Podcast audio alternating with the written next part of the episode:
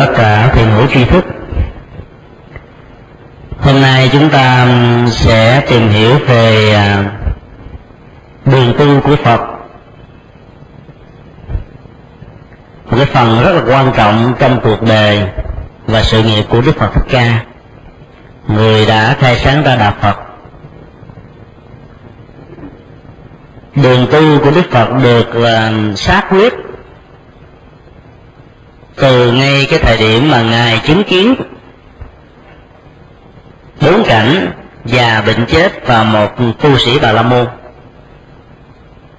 tạo cho ngài một thái độ dứt khoát rằng phải tìm một con đường để cứu bản thân mình và đồng loại khỏi những nỗi đau khổ về tinh thần do không tìm được chánh đạo.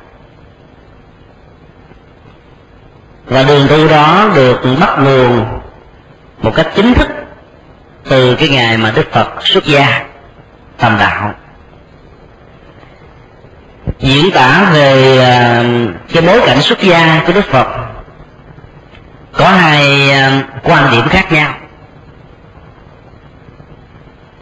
Quan điểm truyền thống cho rằng đức phật ra đi trong một cái à, tình trạng vợ của ngài đó là công chúa gia du đà la và con trai của ngài đó là la hầu la đang nằm ngủ mê say. Không hề hay biết. Và cái hôm đó là cái đêm yến tiệc ở trong triều đình, tất cả thần quan, cung phi mỹ nữ đều vui thỏa chí. Cho nên có một giấc ngủ rất là sai đến độ không hay biết gì về sự kiện thái tử tắc đạt đa đã trốn ra ngoài cửa thành tìm đường xuất gia. Quan điểm này được xem là là quan điểm truyền thống, bởi vì nó được truyền tụng ở trong các cái nền văn học Phật giáo từ trước đến giờ. Dựa vào quan điểm này, một số người à, khác đạo, đặc biệt là những người theo đạo à, bà la môn cho rằng đức phật thích ca, tức là thái tử tất đạt ca, là một người thiếu trách nhiệm. Trước nhất là thiếu trách nhiệm với vua cha, với tư cách là một người con. Thay vì được vua cha sủng ái, chọn kế ngôi vàng nhưng mà thái tử lại phủ long để chọn cái con đường của một vị sa môn khi đến, ngài thiếu trách nhiệm bởi vì à, từ bỏ vợ con, từ đó vợ mình mới sanh đứa con trai đầu lòng. Mà theo quan niệm nhân hóa của ấn độ lúc bấy giờ, người chồng là trụ cột của gia đình. Người vợ chỉ là một cái thiên chức duy nhất, đó là nuôi nấng con cái và lo chuyện biết nút đó còn là hoàng thân quốc thích thì chịu biết lúc không cần phải lo, cho nên chỉ còn một chuyện duy nhất là lo con cái. Và tất cả mọi hoạt động sinh hoạt đều do người cha quyết định. Mà bây giờ thái tử ra đi như vậy, rõ ràng để lại một cái nỗi thương tiếc, một cái gánh nặng rất là lớn đối với công chúa Gia Du Đà La và đứa con trai đầu lòng của ngài. Thì cái quan điểm như vậy cho rằng Đức Phật ờ, xuất gia vì một cái động cơ không có chánh đáng. Hoặc là một cái người mà suy nghĩ còn thiển cận, chưa thấu rõ hết trách nhiệm bổn phận làm chồng, làm cha và làm thái tử. Cho nên có người mới lý luận như thế này, Đức Phật sống trong tay mụ gì ghẻ Phải dùng cái từ rất là nặng. Bởi vì mẹ của Ngài mất sớm, bảy ngày sau là qua đời. Cho nên vị kế mẫu thì họ gọi là muộn gì ghẻ. Cái tiếng Việt là cái tiếng mà nó rất là nhạy cảm phải không ạ? Tức là một sự kiện Một nhân vật thôi nếu mà chúng ta có thiện cảm á Thì chúng ta dùng cái từ nó khác. Khi chúng ta có ác cảm không thích á, Thì chúng ta dùng cái từ nó có vẻ chua cay. Làm cho người khác hiểu vấn đề trở nên rất là rất là xấu. Là sống trong vòng tay của mụ gì ghẻ và xung quanh toàn là những người tranh giành đoạt lệ. Cái vương vị không còn cách nào khác. Thái tử phải bi quan, trốn tránh cuộc đời, trở thành một người tu. Thì đây là cái quan điểm của à, giáo sư Nguyễn Tài Thư. Mà cách đây à, 12 năm chúng tôi có viết bài góp ý thì quan điểm như vậy thì chúng ta thấy rằng trước nhất nó phát xuất từ à, cái thái độ không thiện cảm. Bởi vì trong tất cả các sử liệu chúng ta không hề nghe thấy ghi chép điều này. Không riêng gì trong nền văn học phật giáo, ngay cả các nền văn học bà là môn giáo, kỳ na giáo, các tôn giáo có đồng thời với đức phật, không hề ghi chép.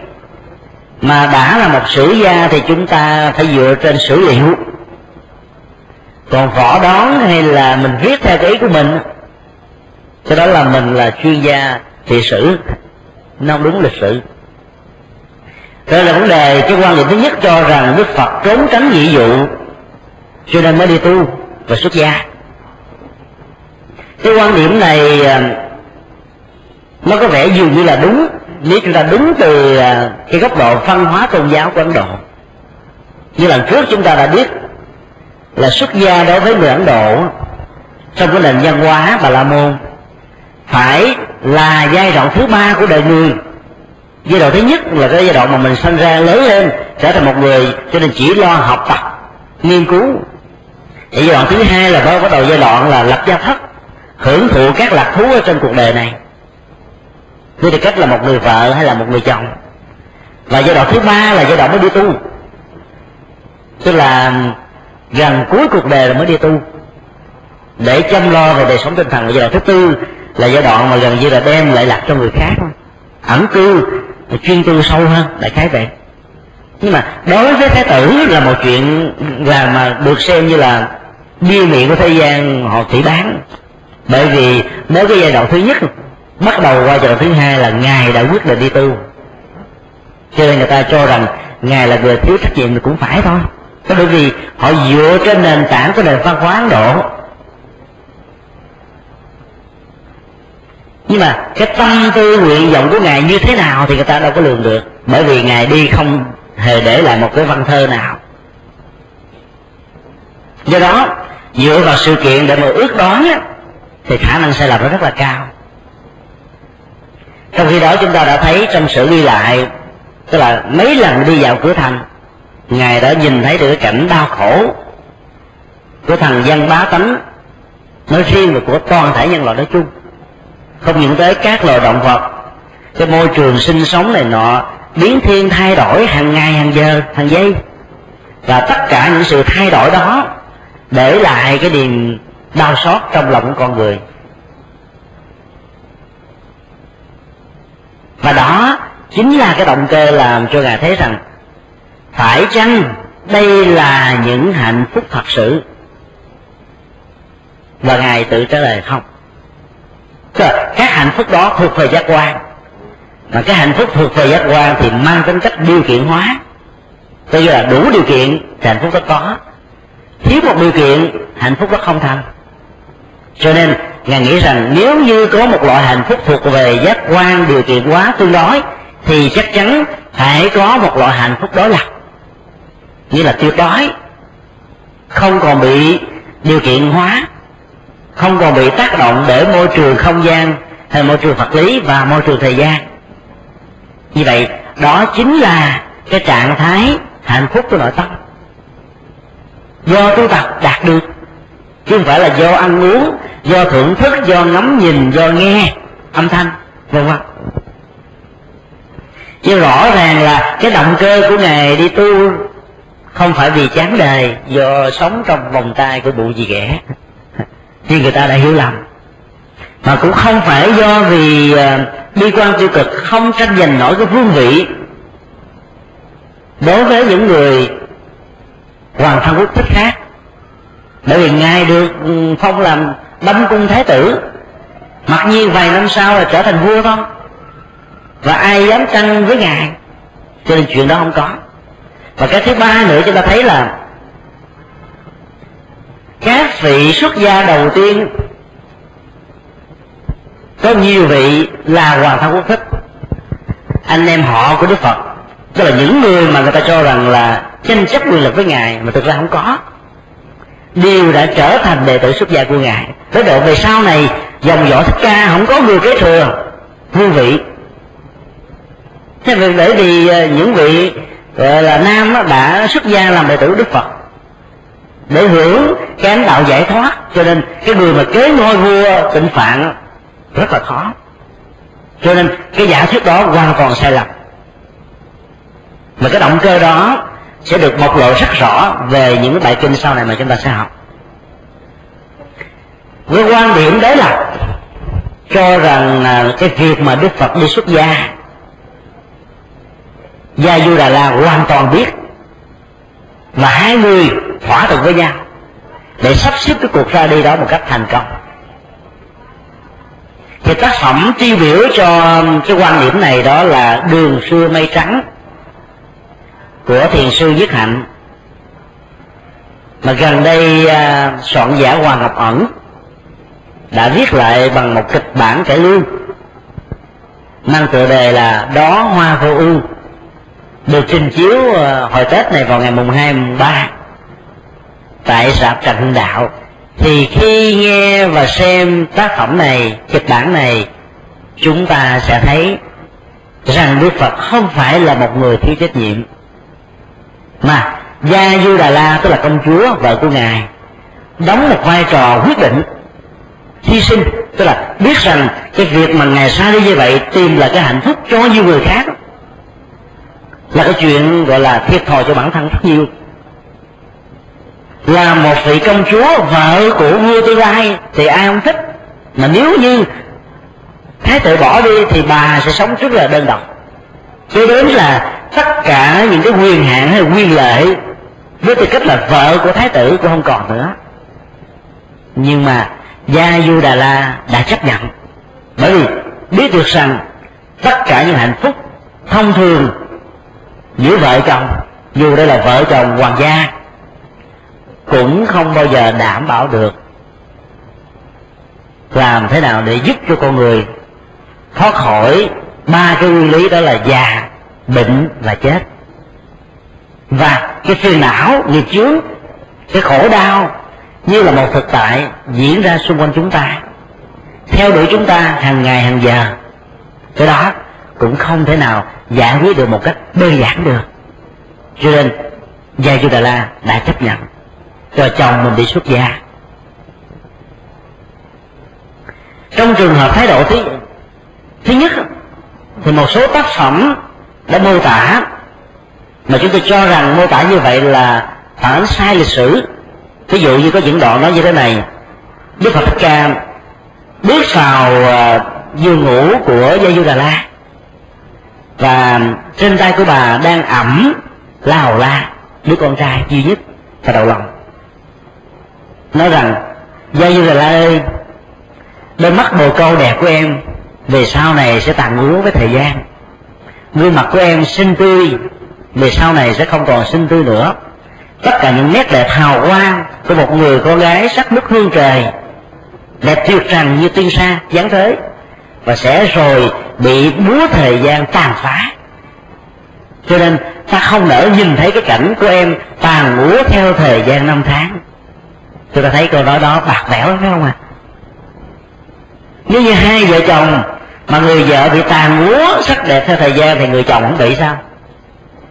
Cũng phải bị như nhau thôi. Mà bây giờ nhìn thấy cái rất đẹp đó, bây giờ đẹp rồi về sau này không đẹp nữa? Cho nên mình không thương nữa mình không đành nhìn thấy cái cảnh và về sau này không còn như ngày xưa, cho nên thôi giờ đi tu xuống hơn nói như vậy thì thái tử tất đạt đa là một cái con người phải nói rằng không có trách nhiệm gì không à. Cho nên, nhiều tác gia tưởng chừng như mình tán thán đức phật, nhưng mà ngược lại mình làm công việc hạ thấp đức phật.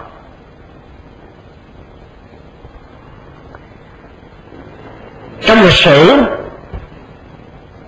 Gia Du Đà La là một người đẹp lắm.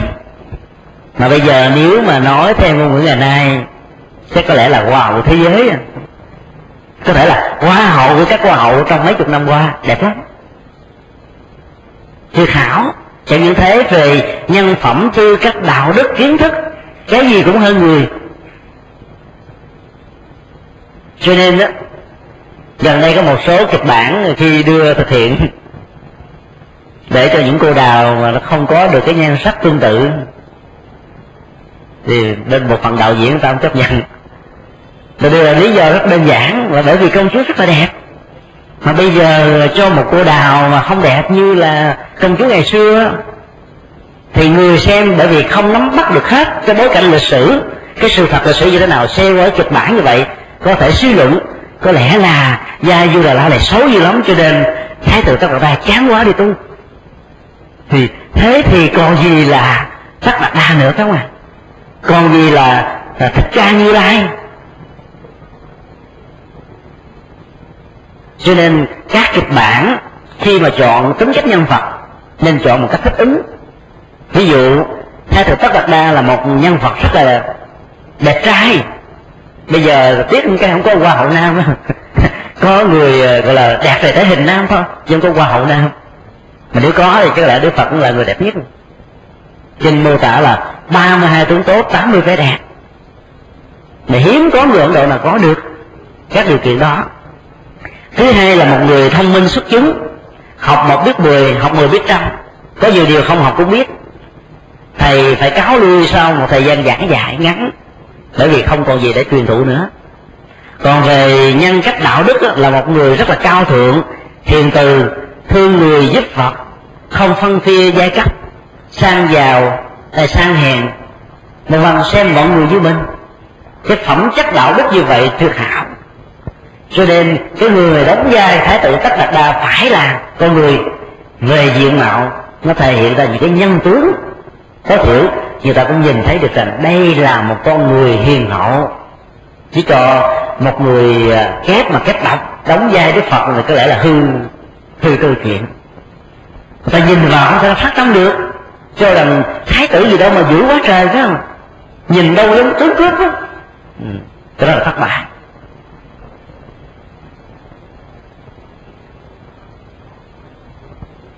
Cho nên cái quan điểm thứ hai cho rằng đức phật đi tu là đã có thỏa thuận với công chúa gia du đà la là một quan điểm mà chúng ta thấy khá và dễ dàng được chấp nhận. Bởi vì sử thì không có miêu tả một cách chi tiết. Rằng đức phật đi như vậy là cố tình bỏ đi lén hay là đi với sự đồng ý. Do đó, các sử gia được quyền đặt giả thuyết. Nhưng mà các giả thuyết khi chúng ta đặt ra đó, nếu như về sau này mình ăn khớp với nhau, thì giả thuyết đó có phần đúng. Ví dụ, trong trường hợp cho rằng hai người thỏa thuận để tu một người hy sinh chờ đợi, đức phật mang ánh đạo giải thoát trở về. Và những cái tình tiết về trạng thái tâm lý của đức phật thích ca sau những năm tu tập, và khi thành đạo, ngài trở thành một con người dấn thân, quá đầu quần chúng, không biết mệt mỏi, thì chúng ta thấy là tình tiết trước và sau ăn khớp với nhau hoàn toàn. Cho nên nó có lý hơn hơn là nhìn thấy, không thể nhìn thấy cái cảnh mà tàn úa của gia du đà la về sau này rồi đi tu. Nếu như vậy, chúng ta cũng nên từ bỏ đức phật bởi vì đức phật là cái người không đáng để chúng ta tôn kính. Nếu đó là sự thật. Như vậy cái động cơ xuất gia của ngài dựa vào kinh điển, nó hoàn toàn khác với những giả thuyết mà người ta đã đặt ra. Đó là ngài muốn tìm kiếm một con đường hạnh phúc mới dựa trên đời sống của nội tâm.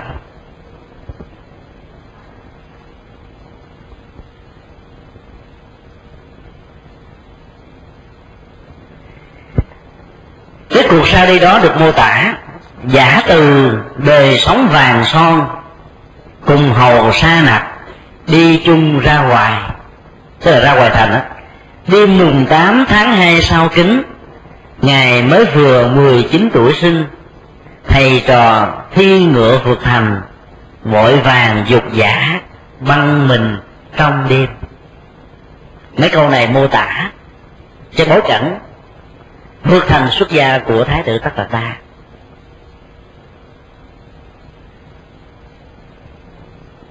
một số chùa thường có làm những cái bức phù điêu hay là những bức tranh vẽ về cái cảnh xuất gia của đức phật.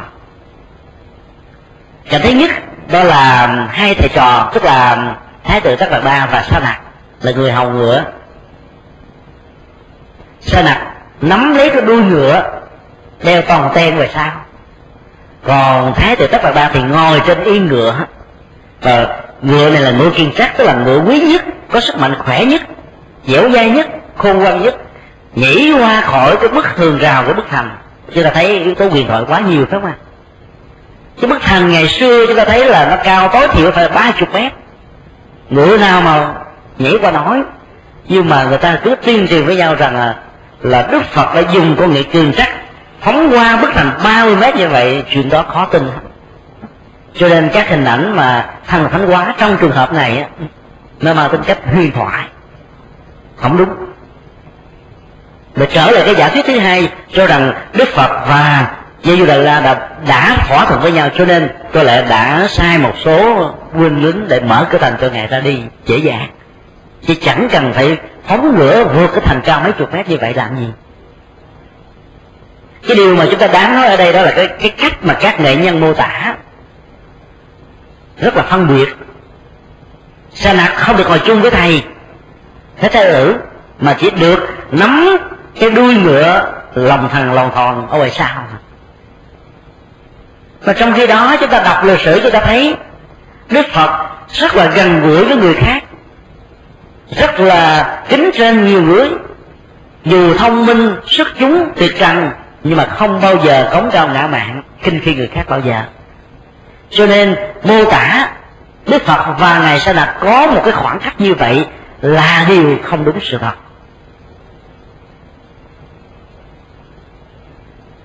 Do đó, là lúc chúng ta tôn kính ngài quá mức, rồi mình làm những cách thế để cho thấy ngài là cao thượng, ngài là đặc biệt mà tất cả mọi người phải nắm đuôi ngựa hay là ngồi theo một cách thức nào đó, rõ ràng là chúng ta đi ngược lại với tinh thần và học thuyết bình đẳng của đức phật. Cái hình ảnh thứ hai, đó là hình ảnh ở bên dòng sông ni liên thiền. Đức phật à, tức là thái tử tất đạt đa dùng con dao cắt lấy một nắm tóc giao cho người hầu ngựa đó là sa nặc, mang về trình với vua cha rằng, ngài đã ra đi, xuất gia tu tập. Chứ không phải mất tích ở trong tiếng Bali và tiếng Sanskrit là hai ngôn ngữ mô tả kinh thánh Phật giáo. Cái động từ cạo tóc và cắt tóc đó là một thứ thôi. Thì trong tiếng việt chúng ta dịch là cắt tóc, đi tu nhưng thực ra phải gọi là cạo tóc đi tu. Tại vì cái cắt tóc như là chúng ta cắt mà chưa lại, dù chưa lại rất là ngắn gọi là hết tóc, thì vẫn còn chưa lại, dù là hết tóc theo kiểu, gọi là trắng hết cả bát, hết cái tròn, trởm trên đầu. Cái đó gọi là cắt tóc, hay là hết tóc. Còn cạo tóc có nghĩa là chúng ta cạo sạch giống như chúng tôi như thế này gọi là cạo tóc. Thì lẽ ra trong trường hợp này phải được dịch đó là cạo tóc. Nhưng mà rất tiếc là các bản dịch đó để là cắt tóc cho nên các nghệ nhân hiểu lầm mới vẽ hình đức phật có tóc xoắn. Tóc xoắn là một biểu tượng của một bậc đại nhân, tức là một bậc nhân cách phi phạm đặc biệt. Và cái đó nguyện tượng trưng cho sự thông minh. Và cái thứ hai nữa là cái dục kế.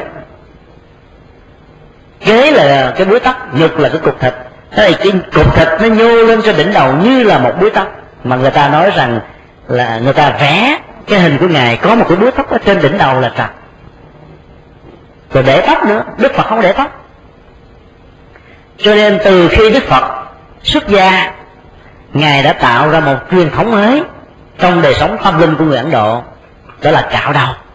Thì trước đó, người tu bà la môn không có cạo đầu. Bây giờ các đạo sĩ bà la môn qua bên ấn độ quý vị sẽ thấy, họ để tóc rất là dài thế nhà khổ hạnh chẳng những để dài mà họ cũng không tắm gội để cho tóc nó bến lại đến độ chí sống không nổi nữa. Không có chỗ để chí cho sống. Bây giờ vẫn còn. Chúng ta nhìn vào cái cái cách để tóc của những người khổ hạnh đó, chúng ta phải tin chắc rằng đây là những con người có ý chí rất là đặc biệt. Cái quy lực tu tập rất là lớn nhưng mà mặc dù con đường đó nó không đúng. Cho nên đó, chúng ta thấy mà làm hình đức phật mà để có hình có tóc là nó không đúng với lại lịch sử mà phải để là hình hình hình đầu trọc. Trong chí hán dùng một cái từ rất là hay đầu tròn. Thay vì đầu trọc cạo tóc ra cái đầu nó hơi tròn nó đầu tròn. Thực ra không có đầu ai tròn hết trơn. Mà đầu tròn là một trong những cái tướng xấu theo nhân tướng học. Đầu vừa vừa thôi. Cho nên người trung hoa quan niệm cái gương mặt chủ điên là gương mặt đẹp còn người phương tây thì quan niệm với gương mặt phải thỏng thỏn và dài. Thì được gọi là cái người cảnh trai Chứ nói mà đầu tròn có nghĩa là cái tướng này xấu lắm Nhưng mà cái từ ở trong chữ Hán người ta quen dùng để tránh cái chuyện mà đầu trọc nghe nó kỳ Nó là đầu tròn. Còn cái áo tu sĩ thì gọi là áo vuông. Cái áo này mà sao áo vuông được? Áo này nó được may theo cái thân thể của người nam. Nó có một cái tay áo rộng Theo quan chức à, của vua chúa trong triều đại Trung Hoa ngày xưa nhưng mà giờ người ta đặt nó là đầu tròn áo vuông, tức là diễn tả cho hình ảnh của một người xuất gia theo truyền thống bắc tông.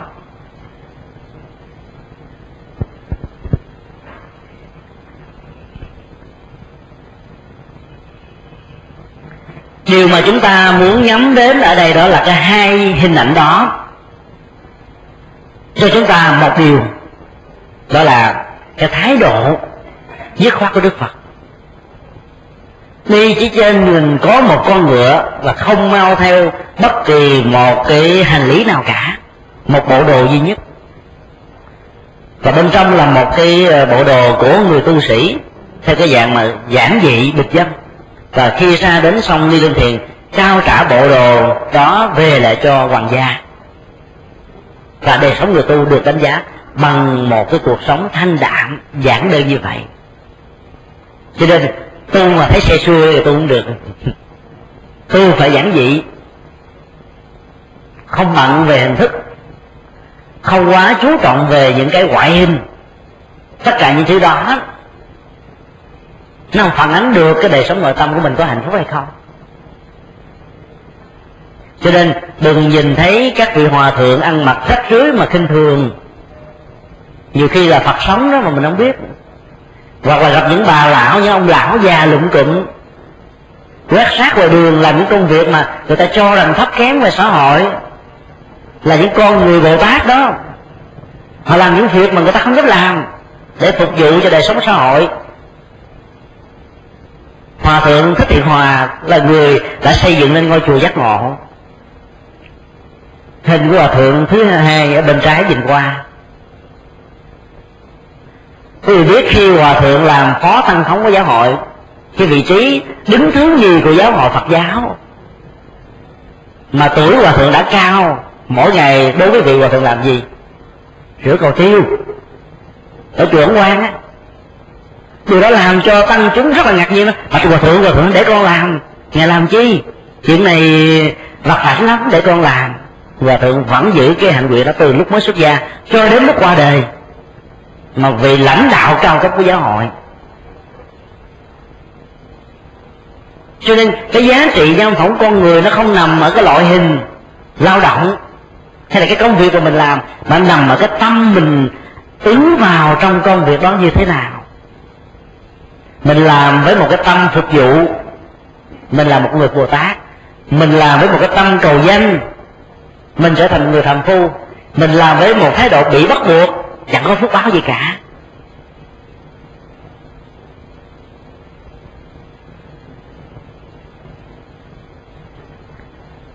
Và khi ngài cắt tóc, giao cho xe đặt để đem về cạo tóc đem về, thì ngài đã khẳng định một điều mà dân gian việt nam thường nói.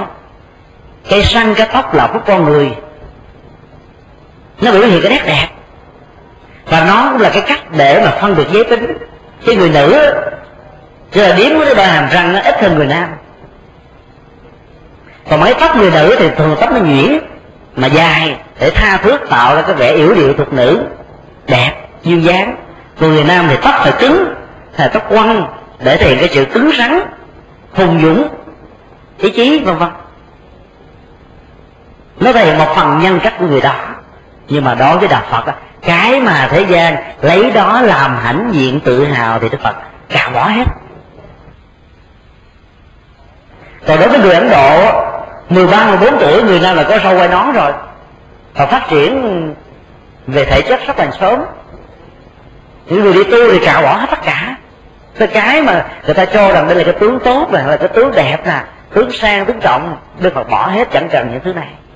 Trở thành một vị đạo sĩ rất là thanh bằng thanh bằng đơn giản tiêu bỏ hết. Và cái cái con đường tu nó bắt nguồn từ những cái đời sống giản dị mà tham cao nói một cách khác là, cái giá trị phẩm cách của con người nằm ở cái tư cách mà họ cư xử chứ không phải nằm ở vai trò vị trí xã hội của người đó. Là một ông vua, là một ông tổng thống, hay là một ông chủ tịch, ông thủ tướng mà mình không có phẩm cách đạo đức, thì mình không có giá trị gì cả. Mình cũng phải chịu cái hệ nhân quả, chi phối. Làm xấu thì phải khổ đau, làm tốt được hạnh phúc thôi.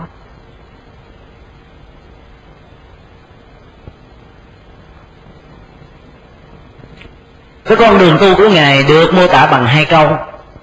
Dốc lòng cầu đạo nhiệm màu, tìm đường thoát khỏi, khổ đau buộc ràng như vậy, cái động cơ ở đây chúng ta thấy rất là rõ mong làm sao? Thoát khỏi mọi sự ràng buộc. Mà ràng buộc là những sợi dây vô hình. Cái ràng buộc hữu hình đó, chúng ta thoát dễ lắm. Ví dụ nhà tù là một cái ràng buộc hữu hình. Dây xiềng, dây xích là ràng buộc hữu hình. Chỉ cần một cái con dao hay một cái thanh kiếm, hay là đồ lông đao hay là bảo gươm thần kiếm, vân vân, chặt một cái là đứt liền, không sao hết trơn. Hay là một cứu trưởng của các vị mà võ công cái thế của trung hoa, theo các chuyện kiếm hiệp cần trưởng một trưởng cái là các nhà tù sụp hết. Thoát ra dễ lắm. Cho nên sự chối buộc về những thứ này không quan trọng.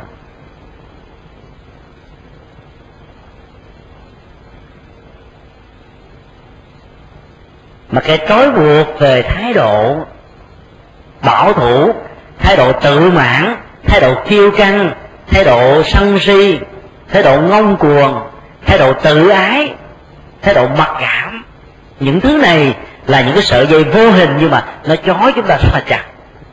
Giống như cái hình ảnh, con bướm nó tự làm nhã tơ, cái con con tầm nhã tơ, làm thành cái kén, rồi chính cái kén này nó giam nhốt cái thân của mình. Tức là mình tưởng rằng những thứ này là những thành trì bảo vệ mình, nhưng mà ngược lại nó trói buộc mình. Cho nên cái thói quen xấu cái tập quán không có tốt và những cái mà tự hào tự đại cống cao ngã mạng vân vân trói buộc chúng ta trong khổ đau. Và mình trở thành nạn nhân của chính mình. Và tu là để thoát khỏi những sự ràng buộc này. Chứ phải là cái ràng buộc uh, của ngục tù. Là thái tử ở trong ba cung điện đáp ứng cho ba mùa thì có gì xuống cho bằng nhưng mà nếu không khéo thì tất cả cái ngai vàng đó đó là một cái nhà tù. Xem những cái phim phim mà của hồng kông hay là của trung hoa chúng ta thấy các hoàng phi hoàng hậu công tần mỹ nữ khổ vô cùng. Trong đó thì uh, bà này ganh tị bà kia làm sao để lấy lòng ông hoàng thượng? Tranh giành đoạt lợi với nhau uh, là hạ thủ với nhau rất là nhiều người nào được sủng ái thì sống ừ, hạnh phúc. Người không sủng ái thì sống ở trong tung lạnh. Suốt cuộc đời nhiều khi không biết dân gian là gì. Mang một chiếc áo lông bào, áo áo son, áo gấm vậy chứ mà nó khổ đau nội tâm dân vặt. Cho nên đừng tưởng rằng những phương tiện đó đảm bảo được đời sống, mà không khi không khéo thì chính nó là những cái ngục tù để mà giam nhốt chúng ta. Cái ngục tù nó có nhiều loại lắm có nhiều người không có hiếu thảo. Cha mẹ bệnh nhiều khi không chăm sóc mà thương con mèo con chó về cho nó ăn ngày ba cử. Rồi phải đi mua thịt mua cá về nó bệnh phải đem nó thú y để lo. Thì đó thì giam nhốt mình cái gì mặc dầu làm việc đó theo đạo Phật là tốt. Chăm sóc các loài động vật như con người là một điều rất là tốt. Nhưng mà nhà Phật nói rằng những người thân cận với mình nhất mà mình không chăm sóc mà chăm sóc cái loài kia thì nó là một cái ngục tù mẹ mình mình không lo không báo hiếu mà đi báo hiếu cho con chó. À, cái đó là những cái ngục tù rất nguy hiểm. Cho nên tu là để thoát hết tất cả những cái ràng buộc đó. Bất cứ một cái gì mà nó thuộc về sợi dây trói chúng ta trong khổ đau thì tất cả những thứ này cần phải được loại bỏ và cắt đứt. Cái môi trường tu của ngài rất là tốt. Sống trong cảnh yên hàng tịch mịch, với muôn loài không địch không ta. Thiên nhiên với vẻ hiền hòa, thấy lòng nhân ái bao la vô cùng. Nhìn cảnh vật ung dung tự tại, bỗng an nhiên sảng khoái tinh thần. Sự đề chẳng chút bận tâm mọi điều vướng mắt thế trần tiêu tan. Cái tác động đây là tác động hai chiều. Nguyễn Du nói ở trong chuyện chiều rằng, người buồn cảnh có vui đâu bao giờ, là một cách mô tả. Về cái tác động tâm lý đối với cảnh vật xung quanh. Cảnh vật là khách quan, trạng thái tâm lý là chủ quan. Khi một con người ủ dụi, buồn bã, trầm cảm, lãnh cảm, sầu não, bi quan, thì dầu cho cái cảnh xung quanh có nhộn nhàng rộn rịp tưng bừng vui thích cỡ nào đi nữa. Thì đó chỉ là những cảnh để cho họ những cái nỗi sầu thầm kín. Thì cái tác động tâm lý rất quan trọng.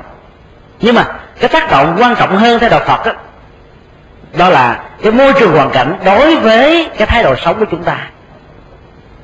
Sống trong một môi trường lương thiện an lạc hạnh phúc rõ ràng nó sẽ làm cho tâm của con người cảm thấy là thăng hoa, tiến hóa, cao đẹp. Chứ mỗi ngày mà mình sống chung những kẻ xấu, kẻ thì ờ, gọi là ham danh, người thì ham chức, kẻ thì ờ, là đâm sâu lưng chiến sĩ, người thì ờ, là giành giật quyền lệ. Làm cho mình, tâm mình bị rối lên, tâm của mình nó không được yên. Nếu mình đối phó thì nó mỏi mệt, mà không đối phó thì phiền não cho nên cái hoàn cảnh, cái môi trường của nó tác động đến nhận thức của con người và thái độ cũng như cách ứng xử của người đó rất nhiều. Và ở đây, đức phật rất là thông minh. Ngài chọn một cái cảnh rừng rất là u tịch. Không có người qua lại. Thông thả, thanh vắng, để chi? Để cho cái trạng thái tâm của mình nó được giữ yên, được tốt, nhờ cái tác động của môi trường xung quanh cho nên ngày xưa các chùa thường nằm ở, gọi là, rừng, núi sông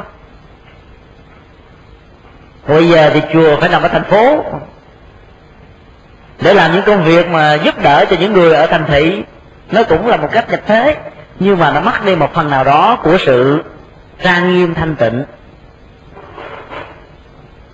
Là một ngôi chùa cổ, có cây cổ thụ, có cảnh trí tươi mát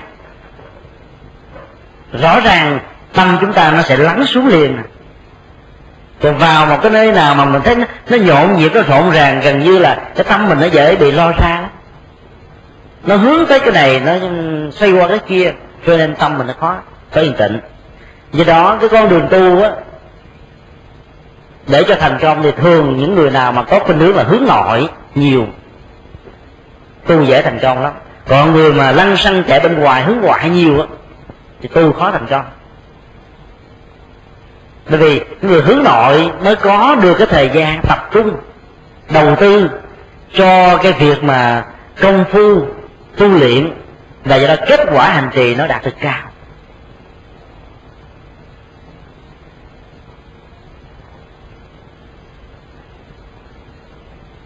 Nói một cách khác là nếu như tâm mình chưa đủ sức để làm cho nó được an vui thanh tịnh thì mình phải nhờ đến sự hỗ trợ của ngoại cảnh.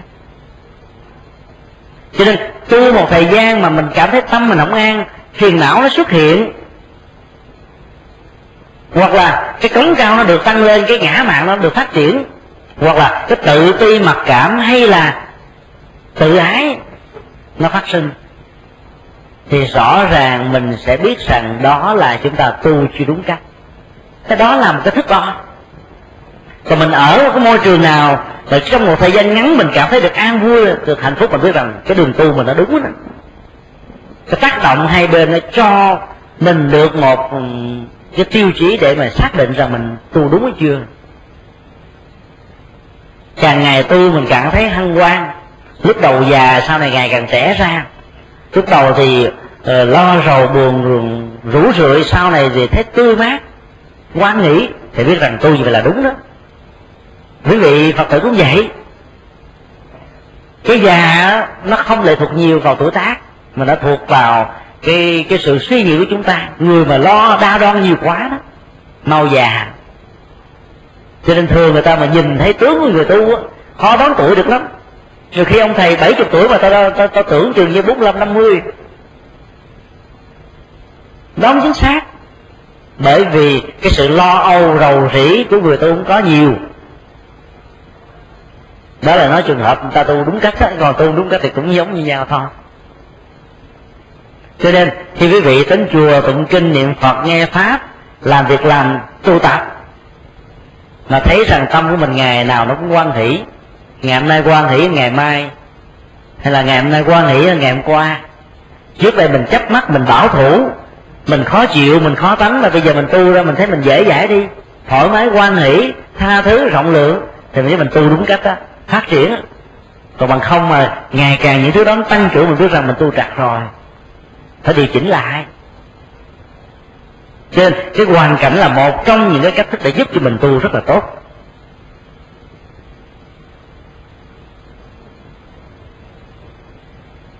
Trên con đường tu, thái tử tất đạt đa bây giờ trở thành sa môn tất đạt đa và sa môn này có một cái chí cầu học rất là lớn. Ngài không ngại khó đi tầm sư học đạo rầy đây mai đó. Chỗ nào mà nghe nói có một vị đạo sư lỗi lạc là ngài đến để cầu học. Tu tập, dấn thân trọn vẹn. Chứ không kiểu mà nghe nói rồi phê bình chỉ trích hay là đánh giá thế này, hoài nghi thế kia, dấn thân vào trong con tu được. Để xem rằng con đường đó, phương pháp đó, thật sự mang lại cái an lạc hạnh phúc cho mình hay không chỉ vì vậy mà người ta nói rằng, nếu như đức phật được gọi là một triết gia, thì ngài thuộc về triết gia kinh nghiệm của chủ nghĩa kinh nghiệm. Tức là tất cả mọi thứ mà ngài giảng dạy chúng ta đều do cái kinh nghiệm ngài tu tập hết. Không do ước đó.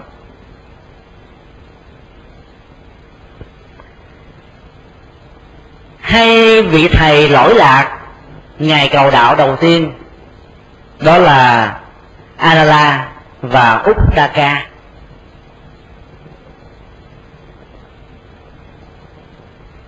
và khi học với hai vị thầy này thì ngài học được hai phương pháp thiền định. Phương pháp thứ nhất mang tên là vô sở hữu xứ. Phương pháp thứ hai là phi tưởng, phi phi tưởng xứ. Là vô sở hữu xứ là cái cách quán tưởng. Không có một cái sở hữu nào thuộc về mình, không có sở hữu nào nó thuộc về cái tôi, cái này. Vân vân và trên thế gian này không có một cái gì có thật.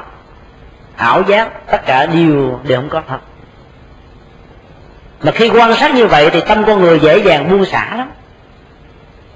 Sở dĩ mà mình tranh chấp, mình giành giật trong cuộc đời bởi vì mình nghĩ rằng nó của mình. Nó thuộc về mình, cho nên mình phải giành giật nó. Cho nên có những cái đáng buông mà chúng ta không buông. Và do đó khổ đau bắt đầu xuất hiện. Thì phương pháp là quán vô sở hữu xứ để giúp cho mình có được một trạng thái thông dong. Cái phương pháp thứ hai là phi tưởng phi phi tưởng xứ tức là vận dụng. Lúc đó thì phi tưởng lúc thì coi như là chẳng phải là phi tưởng. Tưởng là trạng thái nhận nhận thức đánh giá ý niệm quá suy luận phán đoán vân vân. Phi tưởng tức là phủ định quá về những thứ này. Còn phi phi tưởng có nghĩa là phủ định là cái phủ định đó nghĩa là khẳng định. Rồi đây là một trạng thái khẳng định rằng là cái cái tưởng con người ấy, chẳng phải có mà chẳng phải không có. Lúc nào thì nó có, lúc nào nó không có. Với điều kiện này thì nó có, với điều kiện kia thì nó không có. Và hai trạng thái thiền này được xem là thiền rất là tốt, giúp con người đạt được một trạng thái tâm thức cao, có khả năng chuyển hóa khổ đau. Nhưng mà nó không phải là cứu cánh của con đường giác ngộ.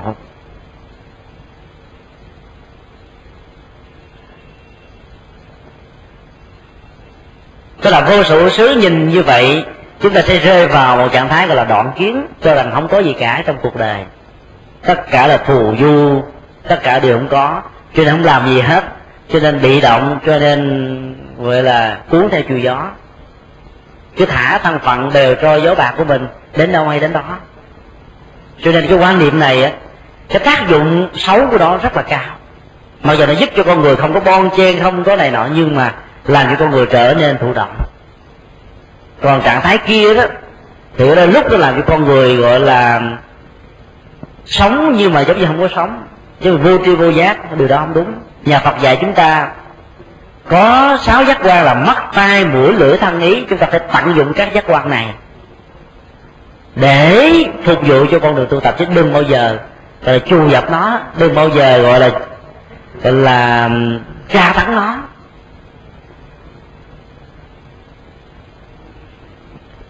Sau khi chứng đạt được hai cái cảnh giới thiền này thì thái tử tất đạt đa sa môn tất đạt đa đã nhận ra được rằng đây không phải là cái con đường giác ngộ mà ngài đang mong chờ. Nhưng thái tử nhận chân ra được, hai thiền này khó vượt khổ đau viết từ bỏ vào rừng sâu, sáu năm khổ hạnh, giải dầu tuyết sương. Tu phải là như vậy đó kiên trì, dứt khoát, không tiếc nuối, không thỏa mãn. Về những thành quả mình đã đạt, mà luôn luôn đặt mình trong một trạng thái ngày hôm nay mình phải hơn ngày hôm qua. Phấn đấu hoài, đi lạc đường thì đi trở lại, không nản chí, sờn lòng, không bỏ cuộc giữa chừng. Thất bại thì làm lại mới. Khi ngài thấy rằng phương pháp đó không giúp cho ngài được an lạc thật sự, thì ngài bắt đầu đổi phương pháp bằng cách tu khổ hạnh. Khổ hạnh, trong văn hóa của người ấn độ rất đa dạng. Có người một ngày ăn chỉ có một vài hạt mè. Có người thì à, tuyệt thực, cả mấy tháng chỉ uống nước. Có người thì nằm ở trên gai để làm mất hết tất cả các cảm giác của thân, để không còn cái dục vọng nào có thể khởi lên được. Có người thì làm cho thân thể mình xấu xí để cho người khác phái không thương mình được.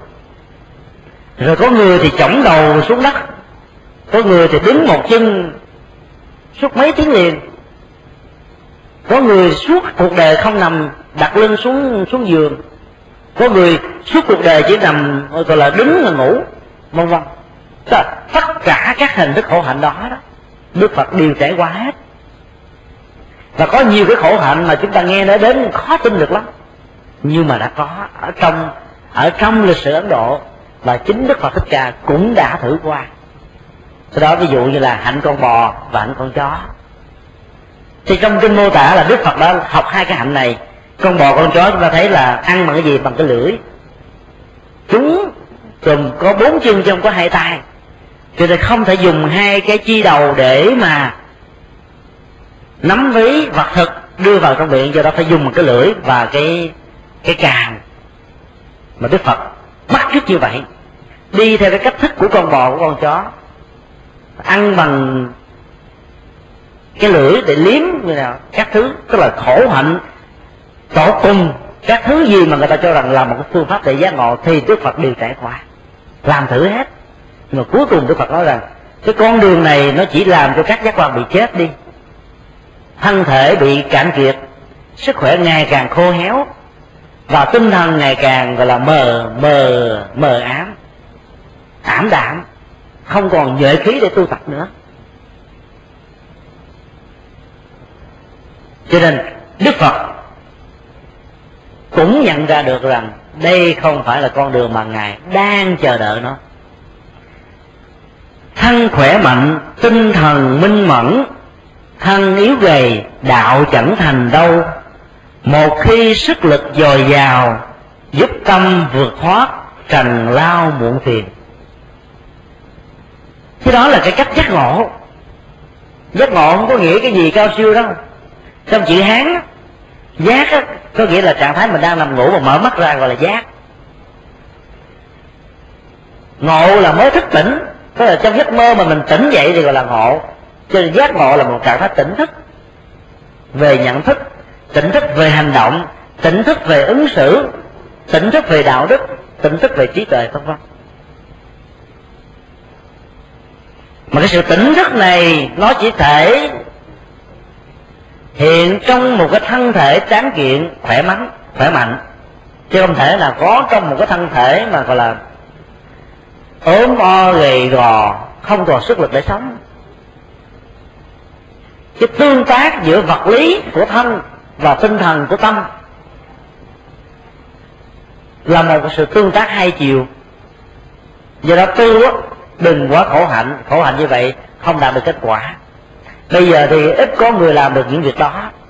Mà khi làm được việc đó là thiên hạ người ta đã kính phục rồi. Tức là làm những chuyện mà khó làm trong cuộc đời. Khổ hạnh nó có hai nghĩa. Khổ hạnh cái thứ nhất là thực hành những cái phương pháp ép sát, làm cho thân thể đau khổ cùng cực, để trừ diệt các cái dục vọng ham muốn. Còn nghĩa thứ hai, nghĩa chơi chữ khổ hạnh tức là hạnh khó làm. Mà khó làm, đó là một trong những cái khó làm. Nhưng mà có những cái khó làm hơn đức phật, sau này đức phật dạy chúng ta, đó là làm thiện là việc khó làm. Từ bi hỷ xã là chuyện khó làm. Bao dung tha thứ, giàu sang mỏng khinh thường người khác là khó làm. Là đức phật đưa ra những cái thái độ ứng xử mà chỉ khi nào con người rộng lượng, cao cao siêu đàng hoàng có tư cách phẩm chất thì người đó mới làm được những chuyện này. Bằng không trong cuộc đời, người ta thường ở khuynh hướng là gian dối, trà đạp, thượng nội, vân vân.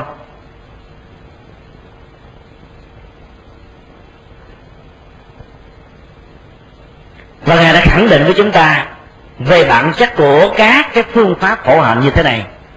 Pháp môn khổ hạnh chấp nơi chối chân bao kẻ u mê làm đường và cái này về sau này đức phật gọi bằng một cái thuật ngữ đó là giới cấm thủ. Giới có nghĩa là những cái điều khoản, những cái quy định. Hoặc là nói chung là những cách thức khổ hạnh áp sát mà chúng ta cho rằng nó là con đường giải thoát. Thủ nghĩa là chúng ta bảo thủ chấp mắt. Tức là quan niệm chấp mắt những phương pháp này như là con đường giải thoát duy nhất sẽ làm chúng ta khựng lại trên con đường tiến hóa tâm linh đóng bích cửa ngộ giải thoát của mình. Cho nên khi tu đó đừng bao giờ tu gắt của kiệu đây cái từ trong nhà chùa gắt của kiệu của kiệu biết nó cay cỡ nào, nó gắt ra làm sao? Chúng tôi không có ăn chưa biết. Mà nói nó ra phải gắt như củ hành thì đúng không? Củ hành là gắt hơn củ kiệu thì đó là tu gắt củ kiệu nghĩa là tu tu gọi là giống như tu rụt tu cho muốn chứng đạt này trong ngày đó thì những người như vậy đó cái đường đời không có. Ở trong các nhà chùa đã cho thấy những người tu rất cổ kiệu. Về sau này ra đời sớm.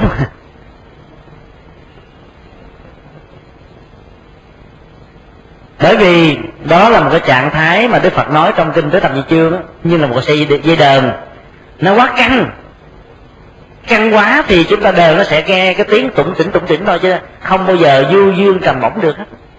Và cái thứ hai nó sẽ có khả năng bị đứt. Tu quá mà tu mà không đạt được phát điên, tổng quả ma. Cộng thôi chán nản. Gọi là sanh tâm cống cao ngã mạng, thấy là những người đồng tu với mình, thua kém mình. Thay vì tu để mình giảm mất cái tâm ngã mạng tự cao tự đại, thì mình thấy người khác vậy cho mình mình khinh thê. Do đó cái bản ngã được nuôi lớn mà nếu mà tu rất hữu kiệu được lâu bền đó, thì rõ ràng nó vẫn tốt. Nhưng mà cái đường đó là đường dài đăng đẳng, đường tu không phải một ngày một đêm. Cho nên chúng ta tu điều đẳng. Đừng lười biếng nhưng mà đừng gắng sức quá sức chịu đựng của thân. Vấn đề ở chỗ là nhận thức cái đường tu như thế nào cho đúng nó giúp cho mình tu có hiệu quả. Có nhiều người ờ, khi bắt đầu ăn chay ăn ngày ờ, chỉ có một chén cơm chiều không ăn, mà lao động là tay chân. Như vậy tu như vậy là khổ hạnh.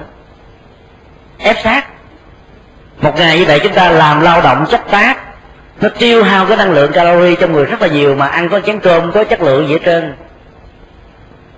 Thì như vậy chỉ là cách tra tấn thân thể mình thôi. Thanh thả nó. Hoặc là ăn sơ sài quá rồi ờ, không đủ sức để mà tu tập cho nên đương trường không có.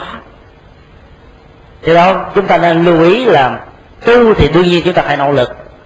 Phải quyết trí, chứ không bỏ giữa chừng nhưng mà đừng bao giờ rơi vào thái cực.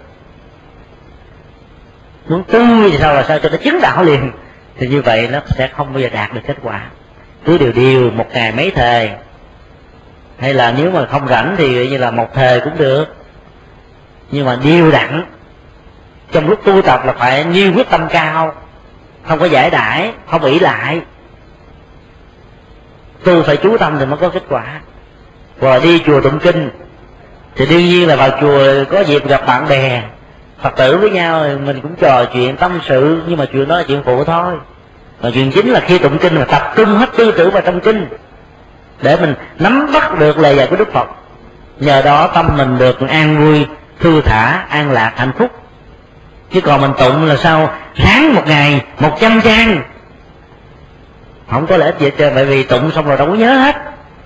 Cái đầu của con người nó dễ bị bảo hòa lắm. Đọc nhiều quá nó bảo hòa. Cho nên cái điều hay ở trang đó nhất, đọc đến trang thứ 50 quên mất trơn. Cho nên đọc kinh đó là mình đọc vừa phải, không cần đọc nhiều. Nhưng mà phải để tâm trí vào trong từng cái câu đọc. Nó mới có ý nghĩa. Đọc sách cũng vậy cứ điều điều thông thả, thanh thản mà mưa dần thấm đất. Cái đó nó vào trong tâm, nó thâm nhập vào cuộc sống. Đến lúc nào đó tất cả lời nói cử chỉ việc làm đi đến với chúng ta nó trở thành một phản xạ đạo đức vô điều kiện. Chứ là thể mà thể hiện ra bên ngoài là thấy là thể hiện của cái tốt, cái lành, cái an vui, hạnh phúc thôi. Không cần phải gọi là gò ép nó, không cần phải làm tướng, làm cao gì cả. Trước mặt mọi người cũng vậy mà sau lưng mọi người cũng vậy không có mọi người có một mình mình cũng vậy. Tức là cái sự thông dong đó à, được thâm nhập trong cái đời sống máu huyết của mình. Cho nên nó thể hiện một cách rất là rất là thoải mái. Còn những cái mà mình làm tướng á trước mặt mọi người thì thấy rất hay nhưng mà sau lưng không có gì hết trơn. Trước mặt mọi người mình nghiêng như lắm mà sau lưng dở như thế dở thế mồ à thì cái loại đó, nhà chùa gọi là gì? Tu hú. Tôi vẫn chơi thôi, giống tôi thiệt. Tôi lấy điểm tôi tính công. Cho nên, mấy cái sổ mà ta gọi là niệm phật công cứ cái đó nhiều khi nó vô lý lắm. Niệm phật công cứ đó là ghi chép gì để mình tính công công cứ mà. Ghi vô cái niệm một trăm lẻ tám một trăm lẻ tám biến cái là mình ghi vô một cái gạch, một cái gạch ờ, để tính công. Nhiều dân phật là con niệm được chân này nè ông phật đâu có chấm điểm cho ta đâu. Ừ. Mà mình tu như thế nào đó để cho mình được an lạc. Dù mình niệm ít mình vẫn an lạc, niệm nhiều là càng an lạc nhiều hơn. Mà chẳng cần ông phật nào chứng minh cả.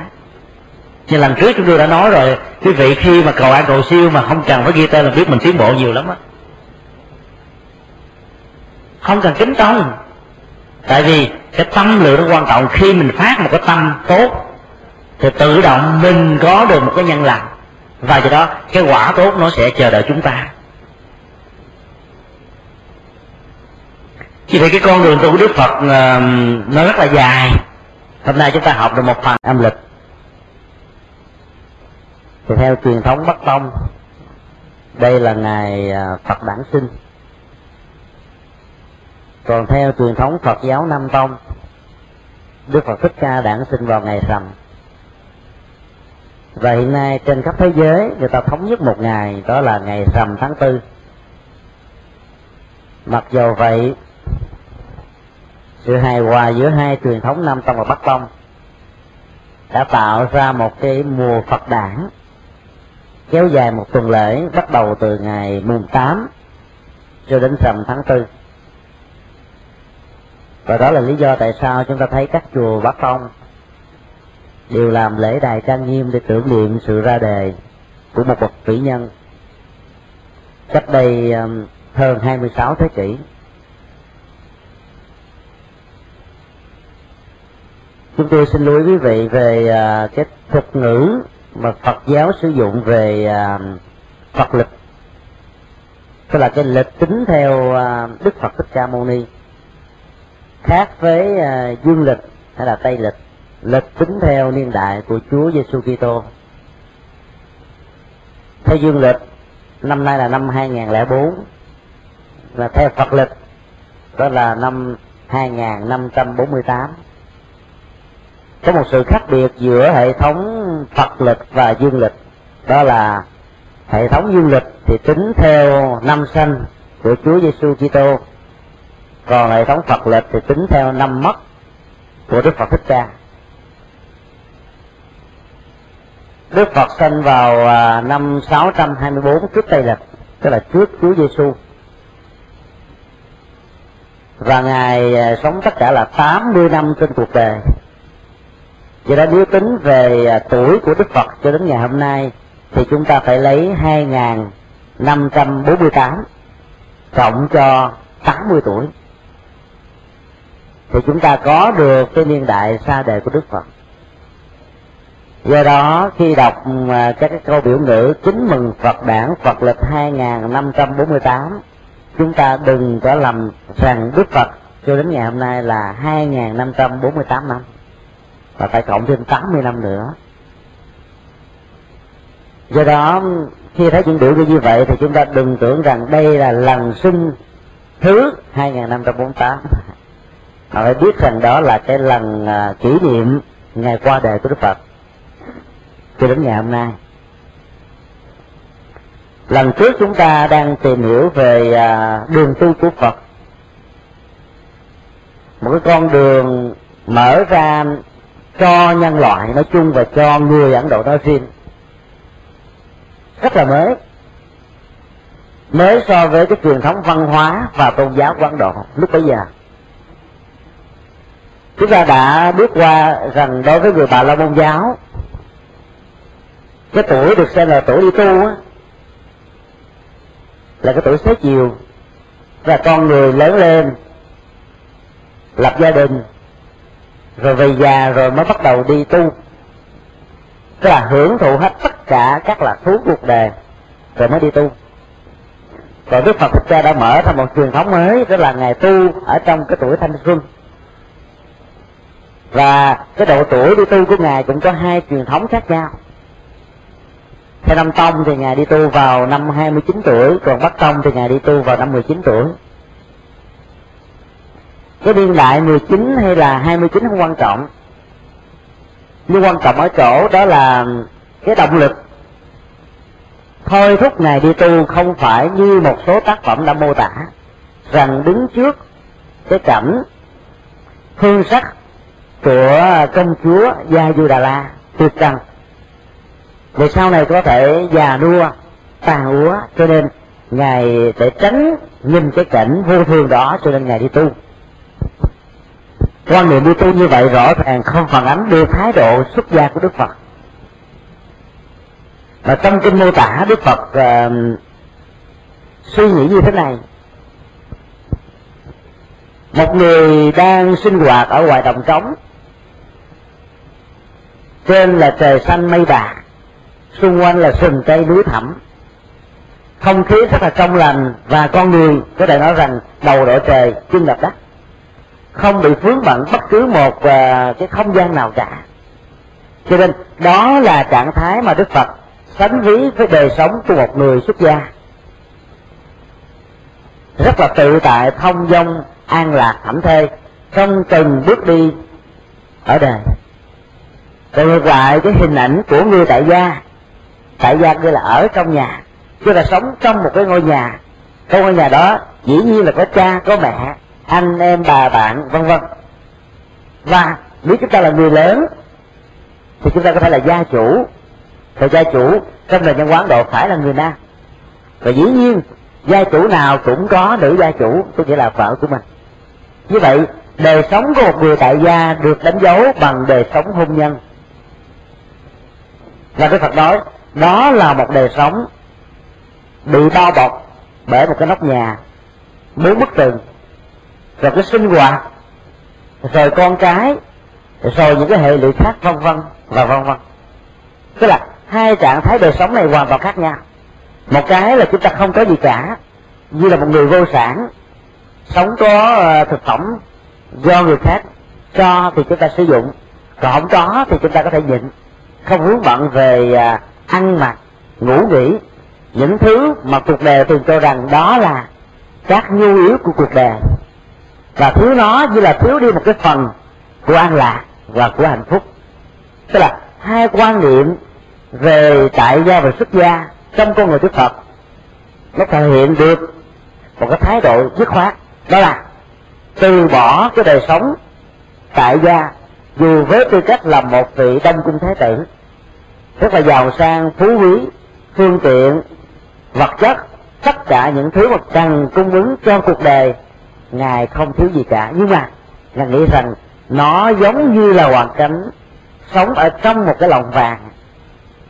Rõ ràng chúng ta khi nhìn thấy một con chim, ví dụ chim sáo, hay là các loài chim quý, có những cái tiếng hót rất là là là thảnh thê nhẹ nhàng hay, mà con người thường à, nuôi chúng ở trong nhà và chúng ta nghĩ rằng mỗi một ngày như vậy chúng ta cho nó ăn ba cử hoặc là bốn cử rồi chăm chăm sóc nó bằng cách này bằng cách nọ. Thậm chí dùng vàng bạc, ngọc ngà, châu báu để làm cái lọc vàng. Mình tưởng rằng mình đang thương nó, đang ban cho nó cái niềm vui. Nhưng mà chúng ta đã biết rằng nó đang sống trong một cái cảnh trạng.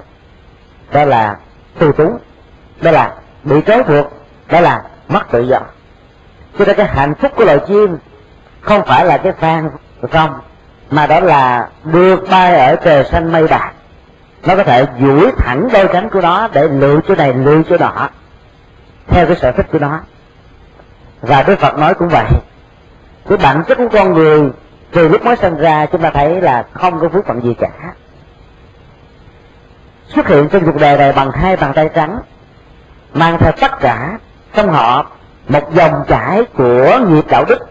Tức là tất cả những hành vi tạo tác của con người ở nhiều kiếp thời trước mang theo tất cả trong cái dòng tâm thức của người đó.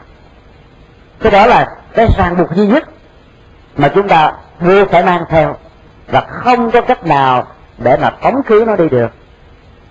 Còn tất cả những thứ mà chúng ta có trong cuộc đời do nỗ lực của bàn tay do sự khôn ngoan của khối óc, do sự năng nổ làm việc và trí thông minh chúng ta phấn đấu trong cuộc đời, thì trải qua năm tháng thời gian chúng ta có được sự nghiệp, nhà cửa, phật báo và những phương tiện của cuộc đời.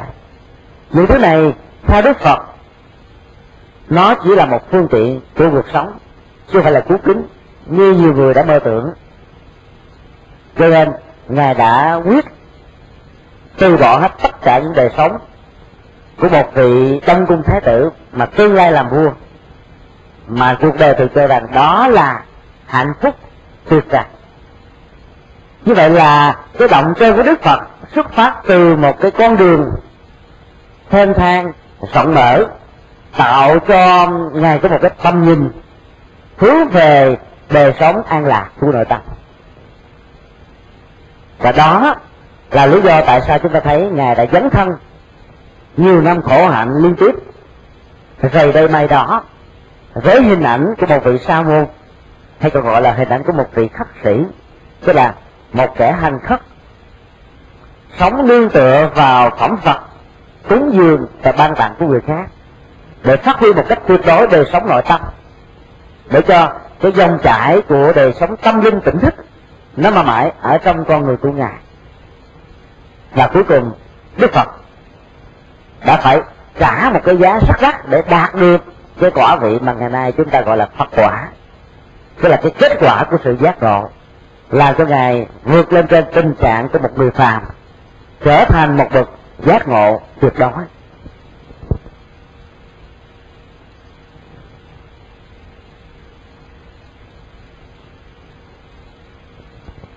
Ngài tu tất cả là sáu năm khổ hạnh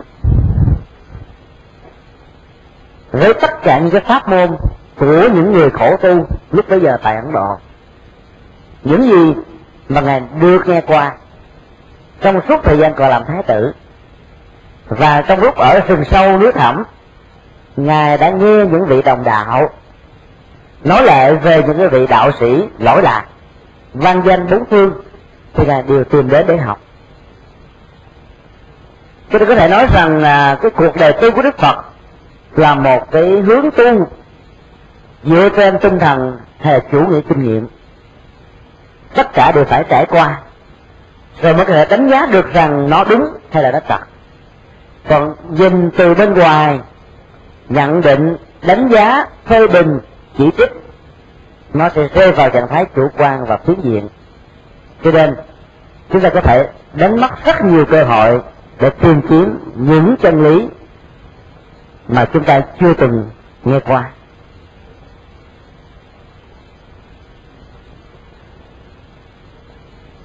Ở trong những cái ờ, bức tranh nghệ thuật, cũng như là những cái bức điêu khắc, chúng ta thường thấy các nghệ nhân vẽ một cái cảnh cây bồ đề với những tàn lá rất là xum xuê. Bên cạnh đó là một dòng sông tên là ni liên thiền và sau lưng của cây bồ đề đó là dãy núi hy mã lạp sơn. Và đó là tất cả cái bối cảnh mà đức phật đã ngồi tu thiền định và nhờ suốt 49 ngày thiền định mà ngài đã chứng được đạo quả. Nhưng thực tế thì có khác. Từ cái con sông ni liên thiền lên đến cái cội cây bồ đề lịch sử mà ngài đã giác ngộ. Nó cách nhau khoảng ba cây số. Và cái rừng khổ hạnh mà ngài tu để trở qua cái cái khu sông như liên thiền để mà ngồi ngồi thiền nó cách ra đến vài cây số. Dĩ nhiên là sau lưng cây bồ đề đó, không hề có bóng dáng của núi Hy Mã Lạp Sơn gì cả. Tức là các nghệ nhân, Phật tử đã tưởng tượng bởi vì chưa từng đi xa đất Phật, chứng kiến cái cảnh, cái bối cảnh đó như thế nào. Cho nên họ cứ hình dung, nghĩ rằng núi Tí Sơn Hy Mã là rất là gần với cái nơi mà ngài đã thành đạo. Thực ra nó cách cao đến trăm cây số làm sao mà nhìn thấy. Còn cái sườn khổ hạnh là một cái sừng mà nó không phải là quá xung xuê như người ta đã tưởng. Nó là một cái khu sừng với cái chiều cao của các cây chừng à, mười mấy, hai mươi mét. Và cái khu rừng đó nó chỉ cho khoảng chừng à, năm bảy cây số là nhiều lắm rồi. Cho nên cái à, môi trường xung quanh nó không phải quá như là hiu quạnh như là một số sách đã mô tả, mà nó là một khu rừng rất yên tĩnh, với nhiều cây xanh tĩnh mịch cần thiết cho đời sống của một người tu đang chuyển hóa về à, nhận thức và đời sống tâm linh. Cho nên chúng ta đừng có quá tin theo những cái gì mà chúng ta thấy qua cái sự mô tả của các nghệ nhân. Bởi vì các hình nó thường đánh lừa chúng ta. Vì nó không đúng với lịch sử. Sau thời gian tu khổ hạnh thì ngài đã nhận thức được rằng cái con đường đó không phải là cái con đường lý tưởng giúp cho ngài có thể chuyển hóa tất cả những khổ đau mà trong cuộc sống của một vị đông cung thái tử hay là với tư cách là một thường dân, ngài và tất cả chúng ta đã phát phải. Quyết từ bỏ vào rừng sâu sáu năm khổ hạnh, giải dầu tuyết xương. Vào đường sâu không phải để trốn tránh trách nhiệm của một vị ờ, vua tương lai. Vào đường sâu cũng phải để trốn trách nhiệm của một người chồng. Và dĩ nhiên, cũng phải là trốn trách nhiệm của một người cha. Nếu nhìn thấy đứa con đau lòng của mình xa đời mà vào đường sâu để tìm kiếm con đường giác ngộ. Ngài nhìn nhẩm con đường giải thoát, chẳng một điều chi khác để tâm. Đêm ngày bỏ ngủ quên ăn, một hôm kiệt sức, ngã lăn bên sừng. Ở đây chúng ta thấy là cái thái độ tu tập, sự quyết tâm dũng mạnh của đức phật là một bài học mà tất cả chúng ta cần phải nói theo. Dân gian thường nói nhất nghệ tinh, nhất thăng vinh tức như là nếu chúng ta đầu tư hết tất cả tâm lực, trí lực, khả năng, thời gian vào một sự việc nào đó, thì sự thành công hiển hách chắc chắn sẽ chào đón chúng ta. Hoặc là thành ngữ, có công mài sắt có ngày nên kim khẳng định rằng cái kết quả là một cái gì đó diễn ra rất là tất yếu trên cái con đường mà chúng ta đang tu tập hay là đang làm một cái chức việc nào đó, theo đuổi một mục đích tốt đẹp nào đó, thì cái lòng kiên quyết vượt qua tất cả những trở ngại gian trung thử thách trong cuộc đời là điều kiện kiên quyết để giúp cho chúng ta thành công. Thái độ của ngài là không để tâm bất cứ một việc gì khác ngoài trừ đó là làm thế nào để được giác ngộ cái thái độ tâm lý đó rất đặc biệt nó khác cái thái độ của những người xuất gia ngày nay rất nhiều. Có nhiều người xuất gia vì động cơ đó là lánh nặng tìm nhẹ. Bởi vì vào chùa chỉ có tu tập chứ không có lao động nhiều. Hoặc là có người đi xuất gia bởi vì thất tình, hay là, gọi là trốn tránh nghĩa vụ quân sự, hoặc là mình cảm thấy là muốn an thân để phận mình vào trong cuộc sống của thiền môn, mà không có một cái quyết tâm, đó là mong thế nào để cho mình được giải thoát, để cho cái tâm thức của mình càng ngày càng được thăng hoa và chuyển hóa. Tất cả những động cơ xuất ra như vậy, rõ ràng không có lợi ích gì cho bản thân. Và dĩ nhiên về sau này, cũng khó có thể mang lại lợi ích cho quần chúng. Cho nên, động cơ là một cái ờ, gì đó quyết định sự thành công của chúng ta trong một lĩnh vực.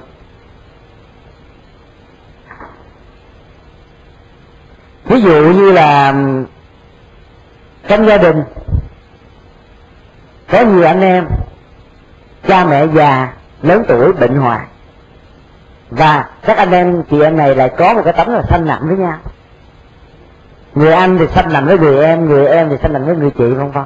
Nhưng mà chỉ có một người bất chấp mọi sự tranh nặng của những người khác. Cho nên cứ đến giờ là chăm sóc cho cha mẹ lo ăn uống lo thuốc thang rồi à, lo cho bệnh tật vân vân các thứ.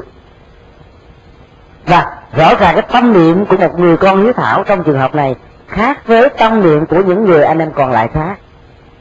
Đó là những người kia họ sẽ nghĩ rằng trong nhà chúng ta có nhiều người, tại sao những người anh, người chị mình không làm? Mất mớ gì mình làm? Do sẽ làm như vậy, cho nên không ai quan tâm đến cha mẹ. Còn người kia ngược lại, nghĩ rằng, rất là may, anh chị em chúng ta không làm, cho nên mình mới có cơ hội để được làm nhiều hơn.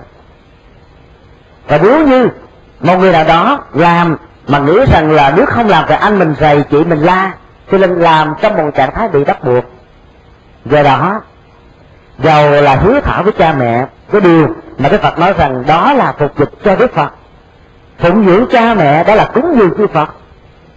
Thì ngược lại, thay vì chúng là có việc phụng dưỡng được, gọi là đức phật trong gia đình đây là cha mẹ, thì hành vi làm bằng một cái áp lực hay là một cái trạng thái bắt buộc nào đó, hoặc là vì sợ một cái gì đó cho nên mình làm, cho nên trong trường hợp đó, chúng ta không hiểu được một công đức gì cả và làm đó như là một gánh nặng, một cái nỗi khổ đau.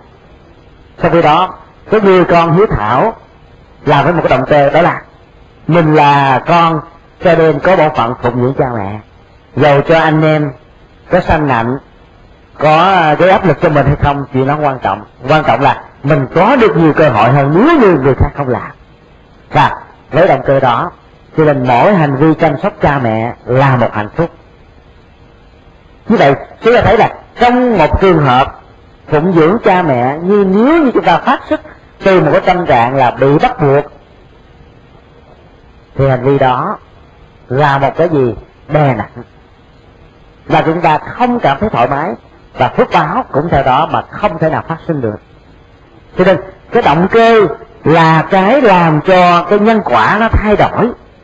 Nếu chúng ta làm một việc làm với một động cơ tốt, dù chúng ta không có tiền của, không có phật báo mà chỉ có công sức có tâm. Thì hành vi phước báo trong trường hợp này vẫn lớn hơn là một người mà có phước báo đầy đủ, có tiền bạc, có phương tiện nhưng mà không có cái tấm lòng.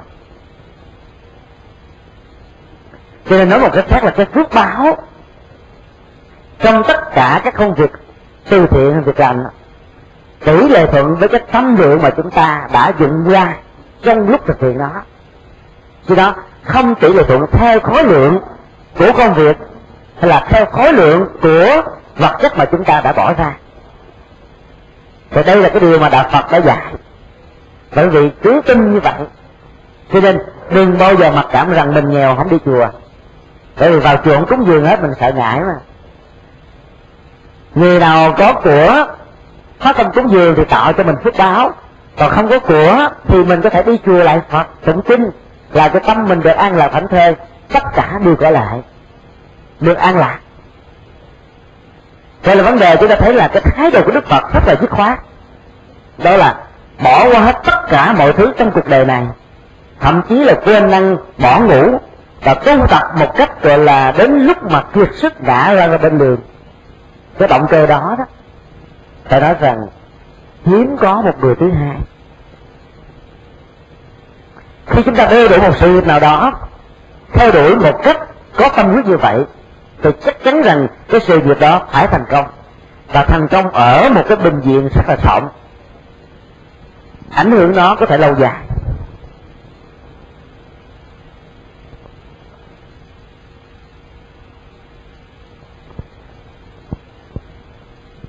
Mấy năm tu khổ hạnh của ngài, không mang lại một kết quả nào cả phải kiệt sức té quỵ bất tỉnh bên đường. Lúc đó rất là may có một vị uh, thiếu nữ ở một cái khu rừng lân cận đi ngang qua. Và trên tay của cô ta đang có một cây bát sữa. Nhìn thấy cảnh đức phật đang nằm ngắt xỉu cho nên nàng ta đã làm cho đức phật tỉnh dậy. Và dùng bát sữa dân cúng cho đức phật. Sau khi uống xong bát sữa thì đức phật đã tỉnh trở lại.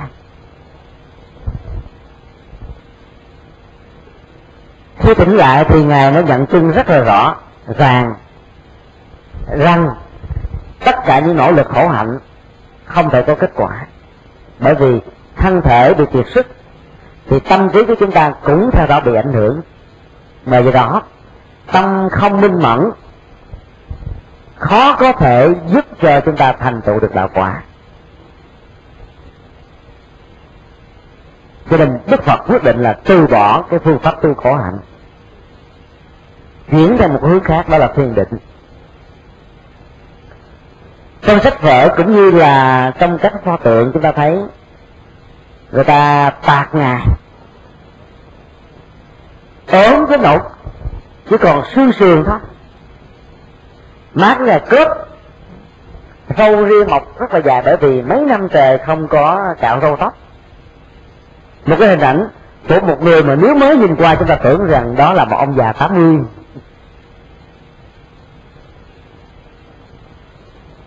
phải nói rằng người ấn độ tu tập ngày xưa có một cái à, nội lực rất là mạnh. Khí hậu của miền bắc ấn độ về mùa lạnh có thể lên đến đó là không độ.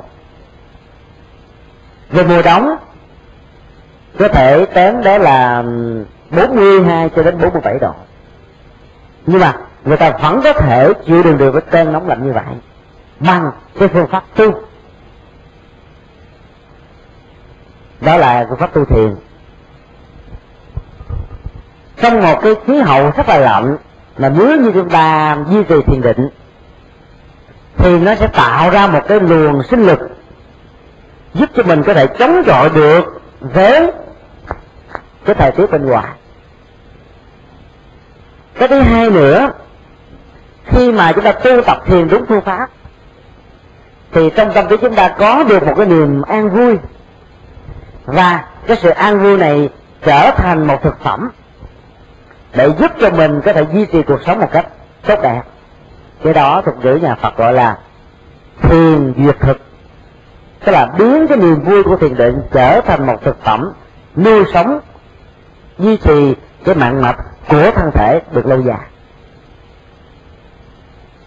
Kinh mô tả là à, đức phật lúc đầu mỗi ngày ăn một cử rồi cái đến là chỉ ăn còn mấy chiếc lá, rồi chỉ còn một vài hạt hè, hạt mè, và cuối cùng là không còn ăn gì cả. Nhưng mà ngài vẫn có thể duy trì được cuộc sống là bởi vì ngài có phương pháp thiền định. Tuyên truyền bồ đề đạt ma khi qua trung hoa đã ngồi 9 năm xây mặt vào vách tường, vẫn không chết chúng ta biết rằng có một loại thiền đó là diệt thọ tưởng định. Trong đó dòng chảy của ý niệm hóa, của các cảm xúc, phân biệt, nhận thức không còn hiện hữu. Nhưng mà cái tiềm thức hay là cái vô thức vẫn còn sống. Thì trong trạng thái thiền đó đó, tất cả những cái khổ đau của thân không tác động đến chúng ta được. Môi trường, hoàn cảnh xung quanh không tác động đến chúng ta được. Bởi vì nhận thức chúng ta không còn. Cái cảm xúc, ý niệm hóa chúng ta không còn. Cho nên, tất cả những thứ hiện hữu xung quanh được xem như là bị vô hiệu hóa. Nếu chúng ta duy trì trạng thái này, thì chúng ta là người đang ở một cái trạng thái định rất là cao. Và do đó, không ăn uống vẫn có thể giúp cho mình tồn tại một cách gọi là khỏe mạnh.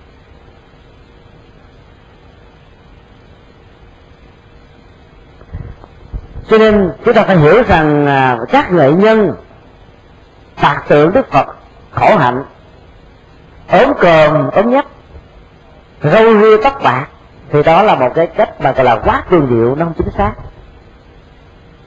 Chỉ có điều là ngài có thể bị nhắc xỉu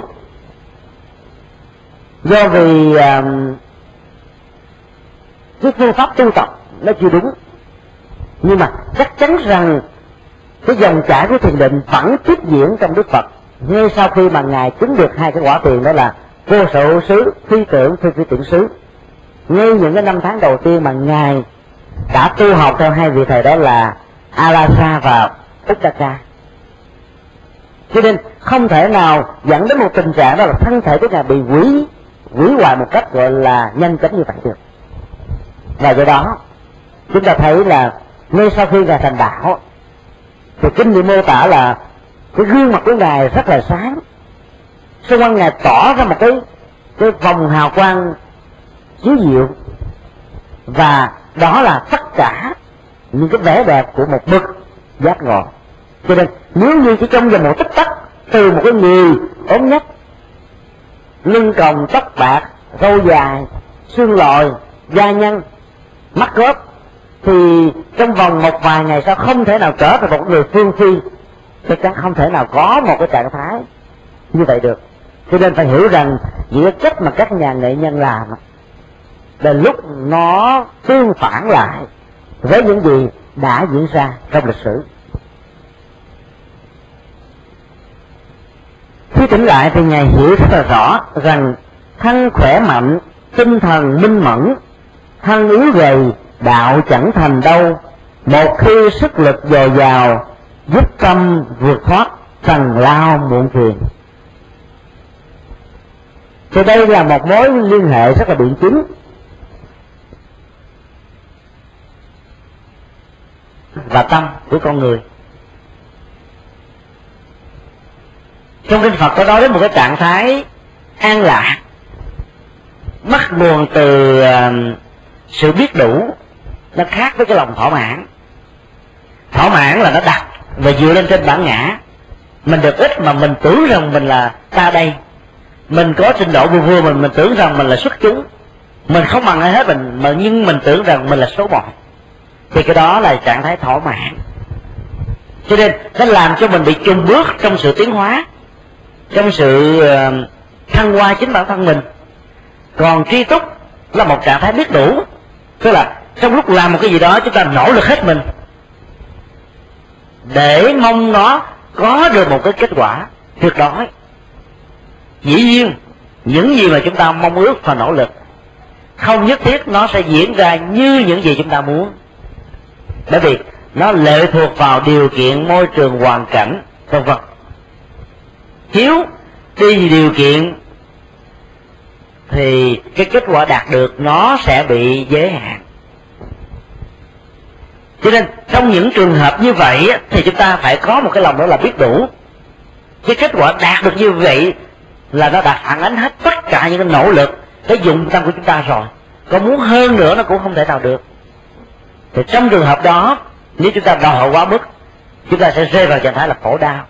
Bởi vì cái thực trạng của kết quả và những gì chúng ta mong ước là hai cái nó không tương thích với nhau. Cho nên đức phật dạy trong trường hợp này chúng ta phải duy trì trạng thái đó là biết đủ. Cho nên hạnh phúc. Và cái người mà sống với một tinh thần biết đủ như vậy dầu có ngủ lăn ra dưới đất đó, vẫn cảm thấy an vui. Còn cái người mà không biết đủ hay nói cách khác là một cái lòng tham vô vô đáy thì dầu cho có nằm ngủ ở trên một cái tòa nhà cao như là một trăm lẻ mấy tầng của mỹ đi nữa. Hai tòa nhà thương mại của mỹ đó bạn cảm thấy khổ. Đó là chưa nói. Không giàu quá sanh sợ. Tức là khi mình giàu quá đi đâu cũng phải cần có những người gọi là hộ vệ đúng không ạ? Sợ bị cướp giật sợ bị trả thù sợ bị hành hành thích. Sợ đủ thứ hết trên cho nên đó, tất cả những cái thứ đó nó làm cho mình trói buộc. Do đó đức phật nói cái trạng thái an là hạnh phúc nó có thể bắt nguồn từ cái lòng biết đủ về những gì mà chúng ta đã có đang có. Nó khác với sự thỏa mãn. Cho nên, trong quá trình sống, làm việc, phấn đấu, chúng ta phải biết tạo một cái sự hài hòa giữa thân và tâm của mình. Đừng bao giờ um, quá ráng sức đến độ là thân thể của mình không thể nào đáp ứng được cái quyền ước của mình. Người ta gọi là lực bất tòng tâm làm như vậy, có nghĩa là chúng ta tra tấn thân thể của mình. Khi làm việc, nếu quá bỏ mệt, chúng ta nghỉ. Khi nào khỏe mạnh lại, thì bắt đầu tiếp tục công việc. Tu hành đức phật dạy cũng vậy, đừng quá dụng tâm, gắng sức mà kết quả nó sẽ không được như ý muốn. Bởi vì tu tập là một quá trình lâu dài. Không phải nói tu một ngày, một buổi, hay là vài năm là có thể chứng đắc được đạo quả. Thậm chí chúng ta phải tu đến, gọi là, suốt cuộc đời. Trong sự nghiệp cũng vậy. Có nhiều sự nghiệp chỉ cần nỗ lực vài ba tháng là thành công. Có nhiều sự nghiệp là năm, bảy năm. Có nhiều sự nghiệp là phải mấy mươi năm mới đạt được kết quả. Cho nên, vấn đề ở chỗ là cứ đi điều đẳng. Tiến hành một cách điều đẳng. Đừng dừng. Đừng có lúc thì làm quá mức, lúc thì không làm gì cả. Cái trạng thái đó, đức phật đó là, gọi đó là hai thái cực một cái là quá mức, một cái là không làm gì hết. Mà cả hai đều không bao giờ mang lại cho chúng ta một kết quả. Tại chỉ làm cho thân thể của chúng ta bị hao mòn, bị mất sức. Và kết quả là không thể nào giúp cho tâm của chúng ta thoát khỏi được tất cả những phiền não phiền não trong cuộc đời.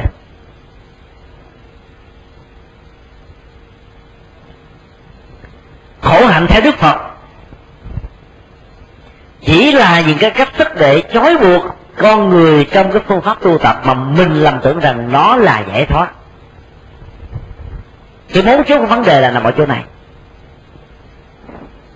Cái nhiệt tâm, cái lòng tha thiết trong tu tập không phải ai không có.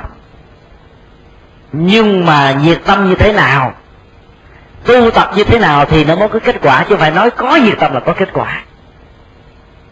Ở bên ngoài người ta thường gọi là phương pháp luận cái phương pháp mới là quan trọng. Hai người cùng nỗ lực làm việc như nhau. Một người làm việc có phương pháp còn một người là làm theo tùy hứng, làm theo cảm tính. Thì rõ ràng kết quả giữa hai bên chắc chắn phải khác. Dù cái dụng tâm, cái phương tiện đầu tư cho công việc giống nhau. Cho nên, để thành công, sức lực, phương tiện, tâm huyết chưa đủ. Nó chỉ là những điều kiện cần còn điều kiện đủ phải là cái là phương pháp. Phương pháp đúng thì kết quả đúng, kết quả lẹ. Còn phương pháp chật, tức là đi hoài vẫn không không đến. Làm hoài vẫn không mang lại một cái kết quả mong đợi nào. Cho nên đức phật nói, vấn đề tu tập không phải là chúng ta khổ hạnh hay không khổ hạnh, mà ở chỗ là tu có đúng phương pháp hay không pháp môn khổ hạnh chấp nơi trói chân bao kẻ u mê lầm đường. Thì đây là cái điều mà đức phật đã giác ngộ sau mấy năm tu tập. Cho nên, để ngộ được một cái chân lý, là lúc chúng ta phải trả một cái giá rất là đắt. Phải trải qua tất cả những kinh nghiệm đó, rồi mới thấy rằng nó nó không đúng. Và bắt đầu lại bằng cái điểm khởi thủy, tức là bằng con số không cho nên khi mà mình đi làm đường lạc lối, đừng bao giờ nản lòng. Tiếc nuối về những gì mà chúng ta đã đi qua. Ở trong kinh có một cái dụ ngôn rất là hay. Đó là hai bạn tiều phu sống bằng nghề đốn củi, đi vào một cái khu rừng, chặt những cái loại gỗ quý, mang vác về rồi à, trên đường đi thì hai này bị lạc cho nên là bay băng ngang qua một cái cánh rừng khác. Lúc bây giờ nhìn thấy được những loại gỗ quý hơn thì một người trong hai người đã đề nghị chúng ta hãy bỏ những cái loại, loại gỗ này chặt những loại gỗ quý để mang về. Thì cái anh bạn kia cảm thấy tiếc nuối. Chúng ta đã đi nửa ngày đường công sức của mình đã mang vắt chúng là gần như là làm 10 tiếng đồng hồ, bây giờ bỏ đi thì quá quá uổng. Cho nên anh ta vẫn tiếp tục mang cái gánh củi đó đi. Còn người kia là bỏ, chặt lấy một số khác, mang lên. Và đi ngang qua một cái khu khác thì lại thấy những cái loại gỗ quý hơn nữa. Thì cái anh mà cấp tiến sẵn sàng bỏ cái loại cũ để mang vác cái loại mới. Còn anh kia nói rằng, hồi nãy có 10 tiếng đồng hồ, tôi còn không bỏ, bây giờ 15 tiếng. Cái công sức quá nhiều như vậy, lại càng uổng hơn cho nên anh ta không bỏ cuối cùng đi ngang qua một cái cánh đồng. Hai người mệt quá mới nằm ngã xuống. Khi nằm ngã xuống á, thì anh ta cảm thấy một cái gì đó nó hơi là lạ. Và mới đào lên ở cái vùng đất đó thì mới thấy được nhiều cái ờ, hũ vàng được chôn. Rồi cái anh cấp tiến đó lập tức là mang mắt vắt vàng ở trên vai. Còn cái người bảo thủ thì cứ tiếp tục gánh lấy cái đóng của đầu tiên mà anh ta đã đổ sức ra rất là nhiều trong suốt một cái hành trình rất là dài. Tôi chỉ nói cho chúng ta thấy là cái thái độ tiếc nuối của chúng ta về những cái con đường mà chúng ta đi sai lầm đó nó chôn đi cuộc đời của mình. Tôi những cái là càng phải buông bỏ nó để làm lại từ ban đầu thì chúng ta tiếc nuối. Cho đến cuối cùng đó, mình vẫn là kẻ tiều phu.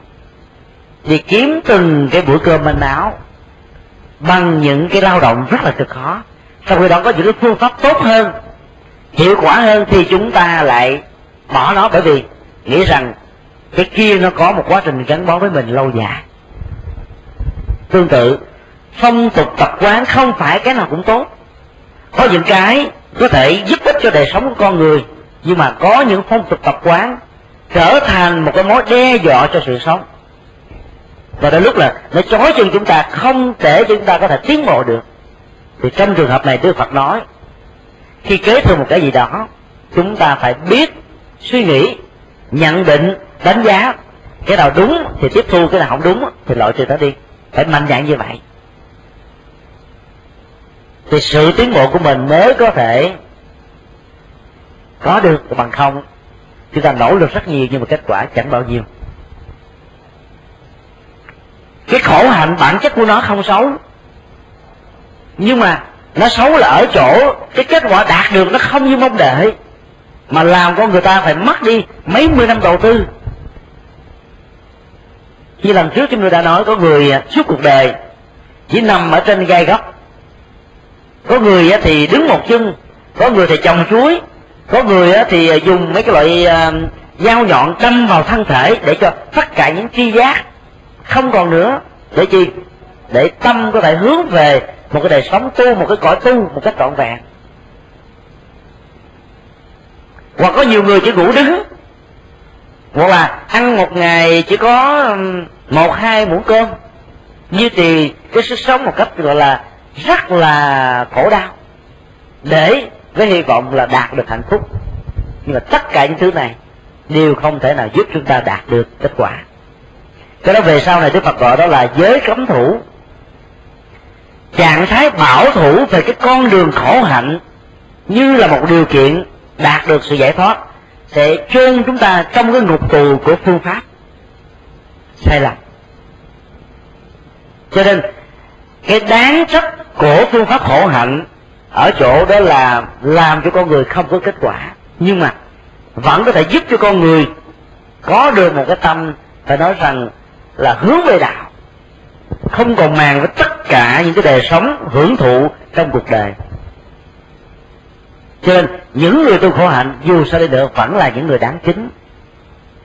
Bỏ hết tất cả, không an đến đời sống hưởng thụ vật chất.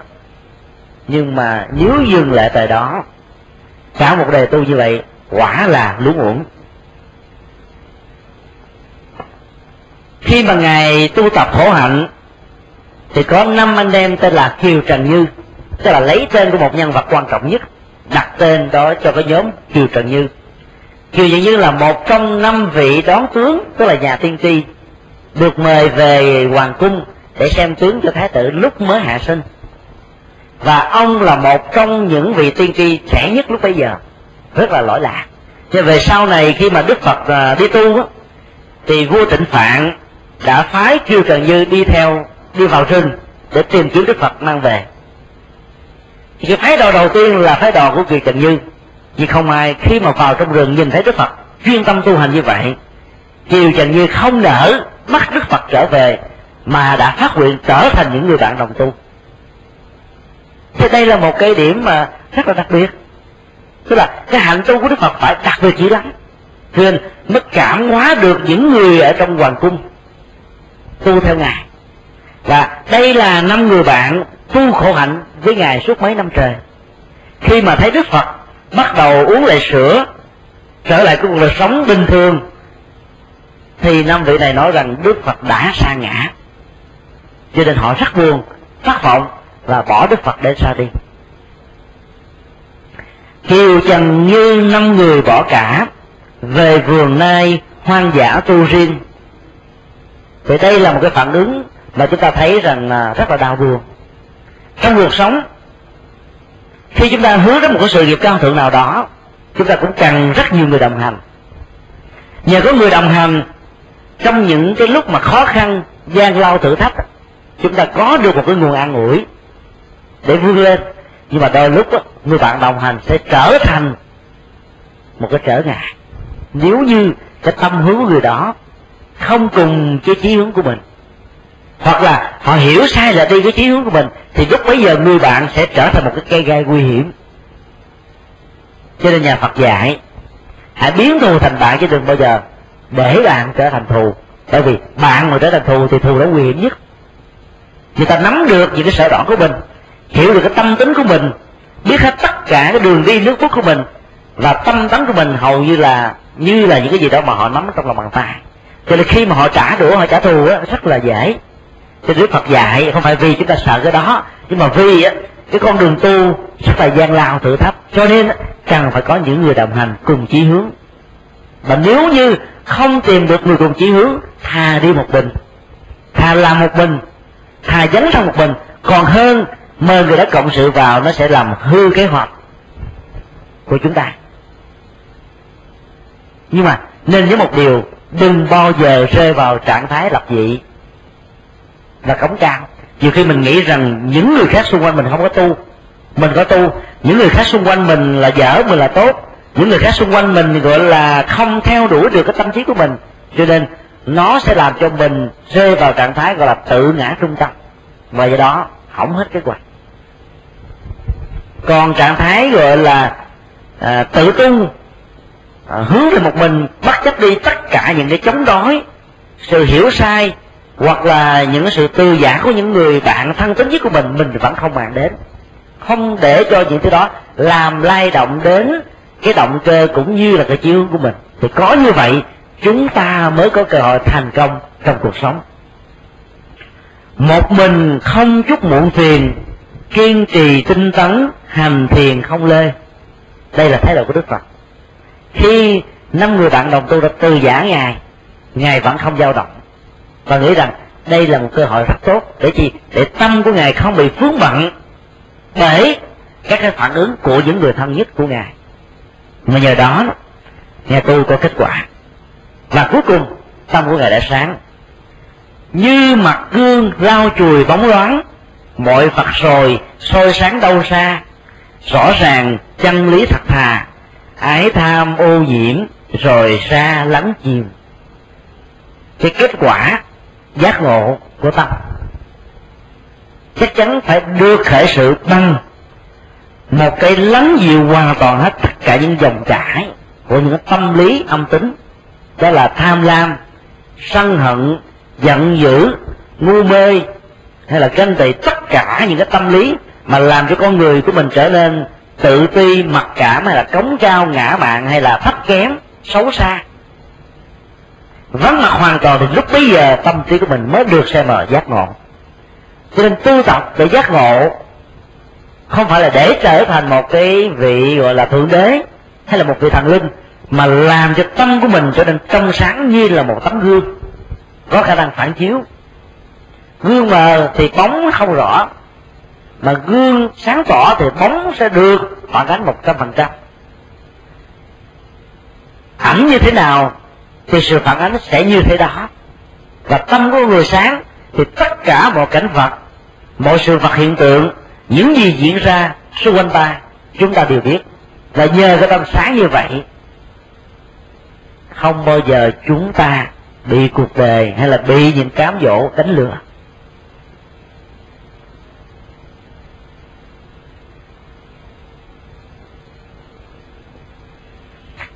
Sáng như vậy chưa chắc đã là giác ngộ thật sự. Có đôi lúc chúng ta chuyên tâm và tâm của mình được lắng động, nhưng mà lắng động đó chỉ là một cái sự khởi đầu, chưa phải là kết quả. Mà nếu như chúng ta thỏa mãn với sự khởi đầu đó, thì kết quả sẽ không bao giờ đạt được. Thì đây là một cái điều mà Đức Phật lưu ý mình. Trong sự nghiệp, khi kết quả nó bắt đầu đến với chúng ta bằng những dấu hiệu tích cực đừng bao giờ dừng lại tại đó. Giống như hình ảnh của những cái bậc thang. Nếu như mình thỏa mãn cái bậc thang thứ hai, không bao giờ chúng ta có thể bước lên bậc thang thứ ba. Và tương tự, nếu chúng ta thỏa mãn ở bậc thang của lầu một, không bao giờ chúng ta sẽ đến đến được lầu hai. Và tương tự, lầu ba, lầu bốn cho đến lầu một trăm. Cho đến cái lầu cuối cùng. Và vì đó, trong tu tập cũng như trong làm việc, đặt mình trong một trạng thái là phấn đấu vươn lên, không bao giờ dừng. Vươn lên đến độ không còn gì để vươn nữa phấn đấu đến độ không còn gì để phấn đấu nữa thì lúc bây giờ chúng ta hãy dừng. Nhưng mà dầu trong trường trạng trạng thái đó, chúng ta cũng không nên cho phép mình thỏa mãn. Thì có như vậy, tâm của mình mới thật sự là vô ngã. Mà không, sự thành công của mình sẽ trở thành một cái mối đe dọa của người khác. Bởi vì cái lòng cống cao ngã mạng sẽ làm chúng ta rơi vào trạng thái là mục hạ vô nhân. Và do đó, thay vì để người khác tôn trọng quý mến mình, thì lúc bây giờ họ trở thành là xa lánh mình.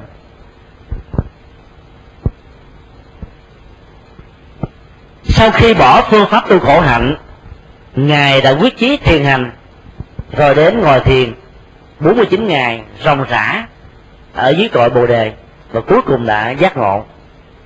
Trước khi ngồi dưới cội bồ đề thì ngài đưa ra một cái lời tuyên thệ, đó là, dầu cho xương tan thịt ngát dầu cho gọi là à, trời long đất lở. Dầu cho cảnh vật có đổi thay. Nếu như không thành tựu được đạt quả giác ngộ quyết định không rời khỏi cái thân cây này. Và tu tập chúng ta cần phải có quyết chí như vậy. Làm việc chúng ta cũng cần phải quyết chí như vậy. Thì mới có thành công. Còn những cái thử thách khó khăn trở ngại trong cuộc đời ở đâu cũng có. Người giàu thì có những cái thử thách của người giàu người nghèo thì có những cái nỗi khó khăn của người nghèo. Và làm lớn á, thì có những cái khăn làm lớn còn làm thường dân có những cái khó khăn và thử thách riêng. Đừng bao giờ nản chí đừng bao giờ thất vọng đừng bao giờ bỏ cuộc nửa chừng. Cứ như vậy phấn đấu nêu quyết tâm thì kết quả sẽ mong đợi.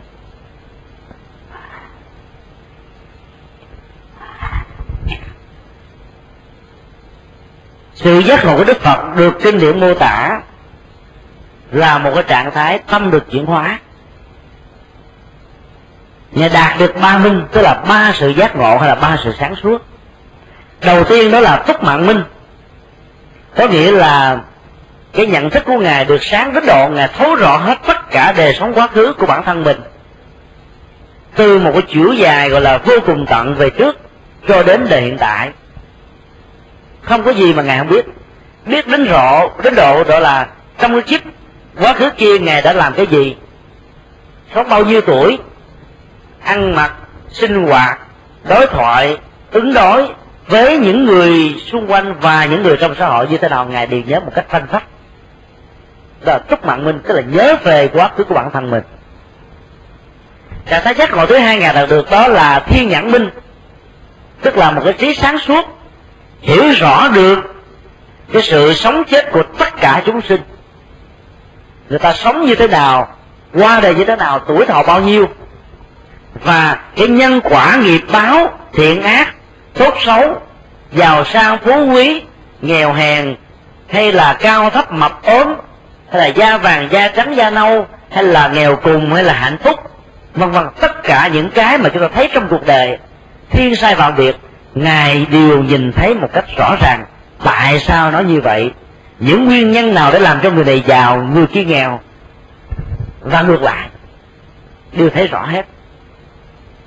Tức là, thiên nhãn minh là một cái trí tuệ nhìn thấy được nhân quả nghiệp báo của người khác. Cái sự sống chết của người khác trong một chuỗi dài sanh tử vô cùng tận. Cuối cùng, quan trọng hơn đó là ngài đã chứng đạt được lậu tận minh. Tức là trạng thái giác ngộ hoàn toàn. Nơi đó tất cả những phiền não nghiệp chướng lậu hoặc những cái tâm lý thấp kém những cái tâm lý uh, xấu xa những cái thái độ mà làm cho con người trở thành một người phàm á, hoàn toàn vắng mặt.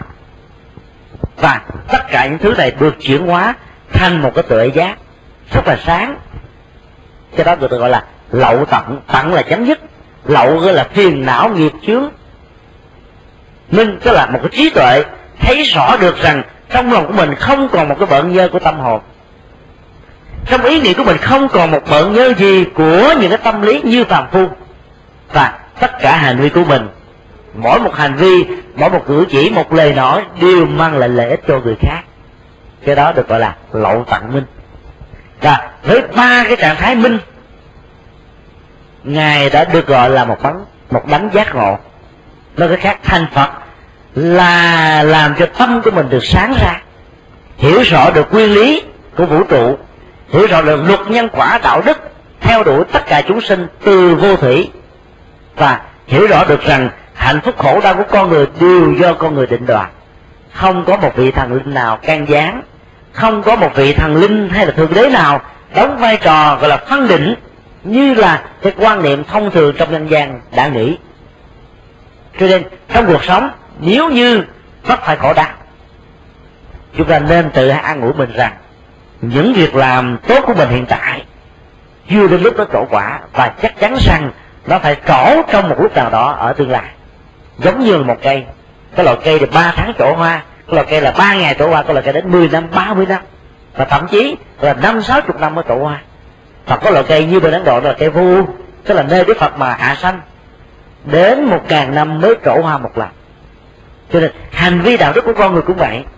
Do đó, khi chúng ta làm rất nhiều việc làm mà vẫn chưa kết quả, gian lao thử thấp nghiệp chướng, đeo đuổi, thì mình phải hiểu rằng đừng bao giờ hoài nghi về nhân quả.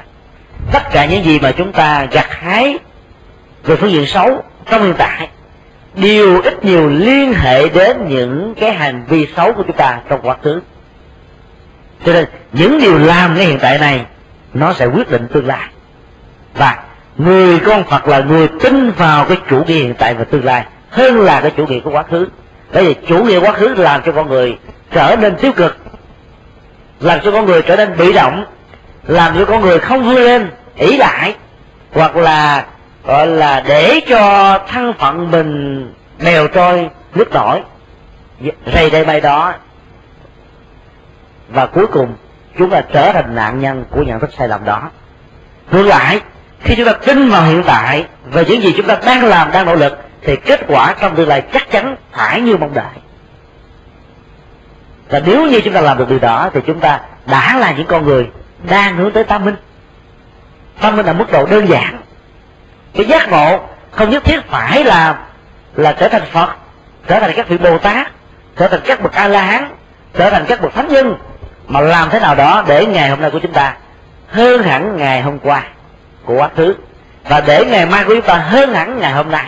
Và nếu như trong cuộc sống, trong sự phấn đấu, trong tu tập, hay là trong tất cả các chức nhiệm mà chúng ta đang theo đuổi, có được một kết quả ngày hôm qua, thua ngày hôm nay, ngày hôm nay hơn ngày hôm qua, và ngày mai phải hơn ngày hôm nay, thì như vậy chúng ta là những người đang đi đúng đường. Còn ngược lại, lúc đầu đi chùa, cảm thấy hạnh phúc, và ngày sau thấy phiền não, thì biết rằng đó là chúng ta chưa dụng tâm đúng dĩ nhiên ở chỗ nào nó cũng có những sự thử thách khác nhau. Ở trong chùa nó có những thử thách ở trong chùa. Ở nhà thì có thử thách ở nhà. Bỏ cái thử thách này để chạy tìm đến một thử thách khác. Người ta gọi là tránh vỏ dưa gặp vỏ dừa. Mà nếu như không có một thái độ chịu đựng, đối đầu, đối diện với những khổ đau, thì chúng ta sẽ là những người bỏ cuộc. Cho nên, từ bỏ những cái hoàn cảnh khó khăn để tìm một hoàn cảnh thuận lợi đó, để phấn đấu vươn lên thì đó là một cái người mà tương đối là cái dụng tâm của họ chưa có mạnh còn đối với thái độ nhà phật, thì tất cả những hoàn cảnh khó khăn đó chính là một môi trường để biến chúng ta trở thành vàng thật. Không sợ lửa, còn vàng dởm mà vàng mà vàng theo kiểu giấy vàng mã của mấy ông tàu làm, cúng cho những người quả cố. Hay là những người mà làm à, đồ chơi trẻ em sẽ là vàng đó là vàng dởm xài không được phải làm cho tâm của mình trở thành một cái khói vàng thật. Ý chí nguyện vọng. Cũng vậy. Thì kết quả nó thật sự như ý muốn. Thì hôm nay chúng ta dừng lại tại đây. Kết thúc cái phần à, đường tu của đức phật một cách rất là vắn tắt. Thông qua cái phương pháp tu của ngài, chúng ta phải hiểu một điều, đó là trên cái đường, con đường tu, thì trong bất kỳ một lĩnh vực nào mình đang theo đuổi đừng bao giờ mong đức phật ban cho mình kết quả. Như rất nhiều người khi mà đối diện trước đức phật, thắp nhang quỳ kính đức phật thì mong rằng đức phật gia hộ cho mình đạt được cái đó. Mình nhiều khi cái nỗ lực mình không tới là sao đạt được? Chúng ta vẫn lại phật, vẫn cầu nguyện phật, vẫn cúng dường phật, vẫn cầu nguyện như thông thường. Nhưng mà cái nỗ lực là cái điều kiện quyết định cái thành công chúng ta, chứ không phải là những lời cầu đó. Phải hiểu như vậy thì cái kết quả nó mới có bằng không. Chỉ là những cái dụng công vô ích. Đức phật đã tu thành công bằng những nỗ lực của ngài. Và về sau ngài ngài đã phát biểu bằng một câu. Tất cả hãy tự mình pháp đức lên mà đi. Trong đại dương luân hồi, tất cả các vị hãy tự mình làm một chiếc thuyền để bờ lội vào bờ giải thoát. Trong biển cả mênh mông hãy biến mình là một hòn đảo tất cả đều phải nỗ lực, phải dụng công. Đức như lai chỉ là một bậc đạo sư trên nguyên tắc. Tức là ngài chỉ dạy chúng ta cái con đường, cái tấm bản đồ, một cái to thuốc còn đi hay không là chuyện của mình. Cho nên, nếu đi thì có kết quả, không đi thì không có kết quả. Đi đúng thì kết quả nhưng mà đi chặt thì chúng ta sẽ bị rơi vào trạng thái lòng vòng lẩn quẩn cho nên tất cả đều phải nỗ lực. Đừng mong đợi nhiều ở đức phật, mà phải mong đợi nhiều ở cái tiềm năng và sự phấn đấu của chính mình. Bây giờ thì à, quý vị hãy à, đứng dậy hồi hướng và chúng ta sẽ tụng cái à, bài kinh của đại đức phật để ôm lại cái sự đóng góp của ngài cho nhân loại.